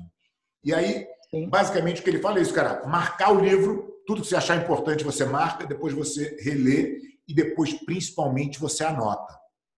Ah. Depois eu li o. o, o eu estava assistindo uma, uma entrevista do Jordan Peterson, que escreveu lá o, o 12 Regras para a Vida, que é um cara bem legal também de acompanhar. Uhum. Vejo muito vídeo dele, coisa e tal. E ele, e ele falou o seguinte: falou, cara, eu não acho que você tem que anotar, eu não acho que você tem que. Eu acho que você tem que acabar de ler o livro, fechar e, e, e transcrever o que você entendeu daquele livro logo após a tua leitura. É isso que você absorveu. Entendeu? Uhum. Porque o fato de você marcar não quer dizer que você tenha absorvido não. aquilo. Né? É. Então, você, se você marcar, voltar e pegar de novo, tudo bem, você vai marcar ali, você vai relembrar as coisas que foram importantes para você, mas você está copiando. Então, ele defende que você deveria escrever com as suas próprias palavras, as suas próprias Sim. ideias, o teu entendimento do livro assim que você termina ele o que torna, torna a tarefa um pouco mais difícil, eu acho. Uhum. Eu, eu, gosto mais desse modelo que você faz também, que é o que eu, eu faço. Eu marco, é. volto e, e aí eu anoto com a minha própria mão o que eu acho que é mais importante para mim, entendeu? Sim. É, você acaba lendo até menos livros, né? Porque você tem que ser um pouco mais seletivo, aí dá um pouco mais de trabalho, você tem que ler um pouco com calma. Mas a retenção e a conexão que você faz é absurdamente maior. Então tem muito mais eficácia do que você, ah, ali sem livro, beleza, mas você reteve é. ali 1% ali da, do que você leu, né? Uma coisa que me ajuda também é ler o autor meio na, faz uma vertical do autor. Na vertical. Porque você é. vai você vai, na verdade, o cara se repete muitas vezes, né? Sei lá, você lê o Taleb, você vai ler é. A Lógica do Cisne Negro, O Antifrágil, o Ildido ao Acaso e o Skin in the Game, Cara, ele se repete várias vezes de como ele pensa, né? E aí acaba que você perde em uma, você absorve do outro, e você vai tendo aí um entendimento um pouco melhor do cara, né? É, isso é legal também, é verdade. Muito bom. Mas o, o livro que eu, assim, que, pô, tem, tem aqueles livros que você gosta, mas tem aqueles livros que muda, né, de alguma é, forma. É, então, esse, esse que eu quero. Esse que... É... Não, e assim, muitas vezes o, o, o, o, autor ele não tá te falando uma coisa nova, mas ele talvez te fa fala aquilo de uma maneira que você parece cristaliza tudo na sua cabeça, assim, que você já sabia, né? É o tal daquele é... detalhe que o cara te mostra na posição que faz toda a diferença, né? Exatamente, exatamente. Então, acho que isso aconteceu comigo quando eu li o Thaler pela primeira vez, né? O Sidney, o, o Food by Randomness, que é o primeiro, né? Ele não fala ali nada de muito novo, você parar para pensar, mas ele fala de um jeito que você fala, puta, entendi exatamente agora e tá aí um cara falando um negócio de um jeito que eu não conseguiria falar o mesmo conceito, né? Mas o que eu gosto muito é do é o do Jocko, né? Do Jocko Willig, que é o Extreme Ownership, é, que fala de liderança, né? Acho que para quem não conhece aí, ele é um é um, é um Navy SEALs americano, né? Então, porra, é a elite da, do, da marinha americana, o cara que vai naquelas batalhas, na, na a linha de frente ali quando tem uma guerra e ele foi o, um dos caras responsáveis pela virada da, da, da, da guerra ali do, do Iraque, né? Então, os Estados Unidos estavam perdendo, ele entrou ali em Ramad e, pô, não foi só ele, claro, mas participou ali da, da reviravolta do, dos Estados Unidos ali no, no Iraque. E ele escreveu um livro, não sobre exército, mas ele escreveu um livro sobre liderança e como que ele é, é, treinava a sua equipe, quais eram os princípios ali por trás. E, pô, a gente a ficar assistindo filme de exército no, no, cinema, etc., acha que exército é aquela coisa, né? Associa aquela coisa rígida, aquela disciplina, o sargento gritando na sua orelha, e que você dá uma ordem a pessoa tem que obedecer cegamente, né? E, porra, ele, ele desconstrói tudo isso, né? Ele, ele, ele mostra um lado de liderança que é totalmente diferente, mesmo no ambiente extremo de, um, de, um, de uma guerra e mesmo no ambiente extremo de, um, de um, uma organização militar, ele mostra que você tem que, ter, tem que motivar as pessoas, você tem que é, comunicar bem, é, enfim, uma série de características aí que vale para a empresa, vale para sua família, vale para qualquer aspecto da sua vida. Né? É, ele fala é, mas de treinamento também, né, cara? A importância do treinamento, né? Assim, de, de, de, processo. É, ele é bem legal. É, mas assim, o conceito fundamental do livro, que acho que aí mudou, é o conceito que o título do livro fala, né? Extreme ownership, né? Que que você deve assumir a responsabilidade de tudo que está no seu mundo, né, que pertence ao seu mundo. Né? Então, é muito comum na empresa, ou, enfim, qualquer aspecto da vida, mesmo um atleta, né? Fala, porra, mas o, eu estava machucado, então, porra, mas o fulano lá não, não é, soube fazer. Achar um culpado é a coisa mais fácil do mundo, né, né? Porra. É. E, e, e, ele traz assim, ele, ele coloca isso no centro, né? Que tudo parte de você assumir a responsabilidade sobre tudo mesmo. Que assim parece um conceito óbvio, mas quando você pensa isso como a base, né, como a espinha dorsal de todo o resto, fica tudo muito claro, né? Tudo vem daí. Então, é. se você não atua dessa maneira, você não consegue admitir suas falhas, você não consegue pensar num plano para consertar aquilo, você não consegue evoluir, aprender a evoluir, né? E ele vai, ele entra em detalhes sobre isso, tal. Então esse é o livro aí que, é. assim, eu acho que quando eu montei a Magnetics, um aspecto que não era tão desenvolvido era a liderança de pessoas, né? Hoje a gente tem 100 pessoas ali. Pô, é complexo você é, gerenciar um monte de gente ali, né? É, é, é tá lidando com pessoas, né? Sim. É, não com máquinas. O algoritmo é fácil. eu falo com ele, ele me obedece, porra, agora. É, então, o... Não reclama, não fica cansado, né? Pô, beleza, não tem filho. É, exatamente. Então, acho que foi esse um livro aí que marcou e eu recomendo para todo mundo, que se você está na posição de, de, liderança, ou mesmo que não esteja... Ou está né? querendo estar algum dia, né? É, é, então, acho que é um livro que... que o livro é, é, leitura obrigatória, ele também tem um podcast que ele fala bastante. É, tem o TED Talk dele também, que é muito bom. Então, tem o TED Talk que, uhum. que, ele, que ele fala. Então, esse é o livro aí que, que, que, que marcou. Eu acho assim, outros que aí eu dou uma recomendação para quem gosta de investimentos, assim, quem quiser entender mais da, dessa filosofia de ter uma carteira bem diversificada, bem construída, com, com técnica, acho que um dos livros legais é do, do David Swensen. Né? David Swensen era o gestor do Endowment de Yale. Então, Yale, aquela faculdade prestigiosa americana, ele recebia um monte de doação tem bilhões de dólares aí, acho que é um dos maiores endowments americanos, e ele tem que gerir aquele dinheiro, né? Então ele trouxe uma gestão profissional usando essas técnicas que a gente usa hoje na Magnet. Então ele que não foi ele que criou, mas ele que popularizou isso. Então o livro dele, é, um que é mais acessível é o Unconventional Success. Eu não sei o nome em português, mas em inglês é Unconventional Success, a Fundamental Approach to, pers to Personal Finance. É, então esse é muito legal é, para quem quer entender um pouco mais de, de metodologia de investimento e de diversificação de carteira. Então, essa é outra recomendação que eu deixo para a galera. Muito legal. O, o, tem, tem um livro na linha do, do, do, do Joko também, que é do Admiral McRaven, que é o cara que fez aquele discurso Make or Bad. Tem até um livrinho do Make or Bad. Uh, vocês derem aí no, no YouTube, é facinho de, de, de achar o discurso dele, né? Que é basicamente ele fala a primeira coisa que tem que fazer na, no seu dia é arrumar sua cama, né?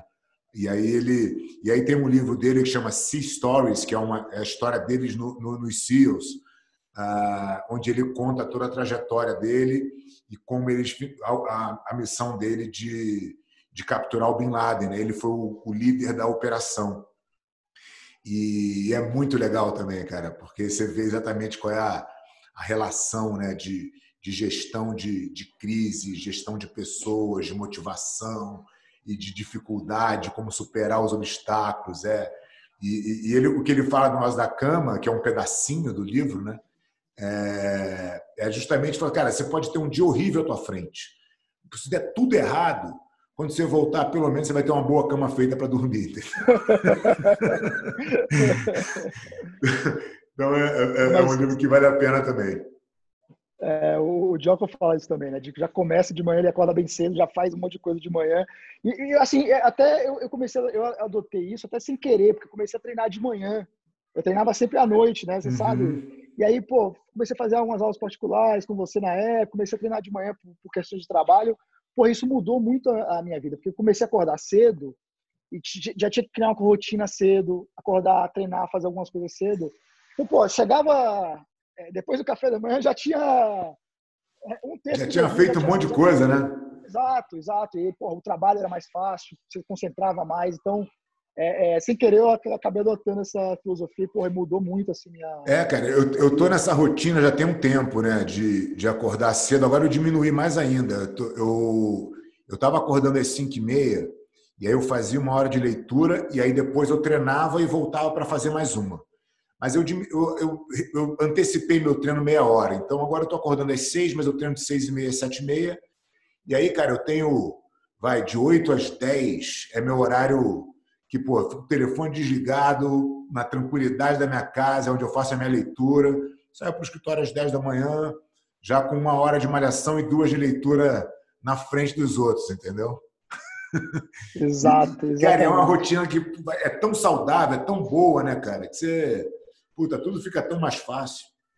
Exato. E também, pô, à noite, você já pensa, pô, não vou encher a cara porque no dia seguinte eu tenho que treinar, não vou dormir tarde porque eu tenho que treinar. Então tem uma série de consequências do outro lado também. Sim, né? sim. É, então, é, é, também para mim mudou. Eu, eu, eu, acordo cedo, mas também durmo cedo, porque para mim é importante dormir bastante. Essa é uma sim. outra. É, tem, tem, outro livro legal, aquele How We, é, Why We Sleep. Why We Sleep. Você que me indicou esse livro do, do Matthew Walker. é. É, é um pouquinho exagerado, assim, tem um pouquinho de exagero, mas o fundamento está ali, né? De, não, eu acho que, cara, o fundamento de você dormir oito horas é, é, mais do que provado, né? Acho que é, vai, não é exatamente oito, mas né, entre sete, oito e meia, nove. Acho que oito, é. é. você tem que estar dentro desse, desse padrão. Eu consigo fazer isso com muita tranquilidade. Eu tenho dormido cedo também e tem sido bem boa essa rotina para mim. Excelente, muito bom. Luciano, estamos chegando aqui no final. Pô, queria te agradecer muito. Foi um papo muito legal, cara. Tenho certeza que o pessoal vai, ter, vai curtir muito. Te agradecer muito aí pela participação e por todas essas dicas sensacionais. Acho que te clareou bastante aí o entendimento da turma na questão do, do investimento e da graduação, né? Se quiser ser um faixa preta de investimento, o caminho que você tem que seguir. Pois é, pois é. Né? Pô, Fábio, foi uma honra aqui estar com você no back-to-back. Muito obrigado mesmo pelo convite. E é isso, é isso que você falou. Por quem quiser conhecer mais, pô, me procure, ou então é, entra lá na magnetes.com.br, tem um monte de material que a gente tem para ajudar as pessoas, né? É, convido as pessoas a testarem mesmo, super acessível, como eu falei, é mil reais para você começar a investir, então dá para você testar assim de uma forma bem simples.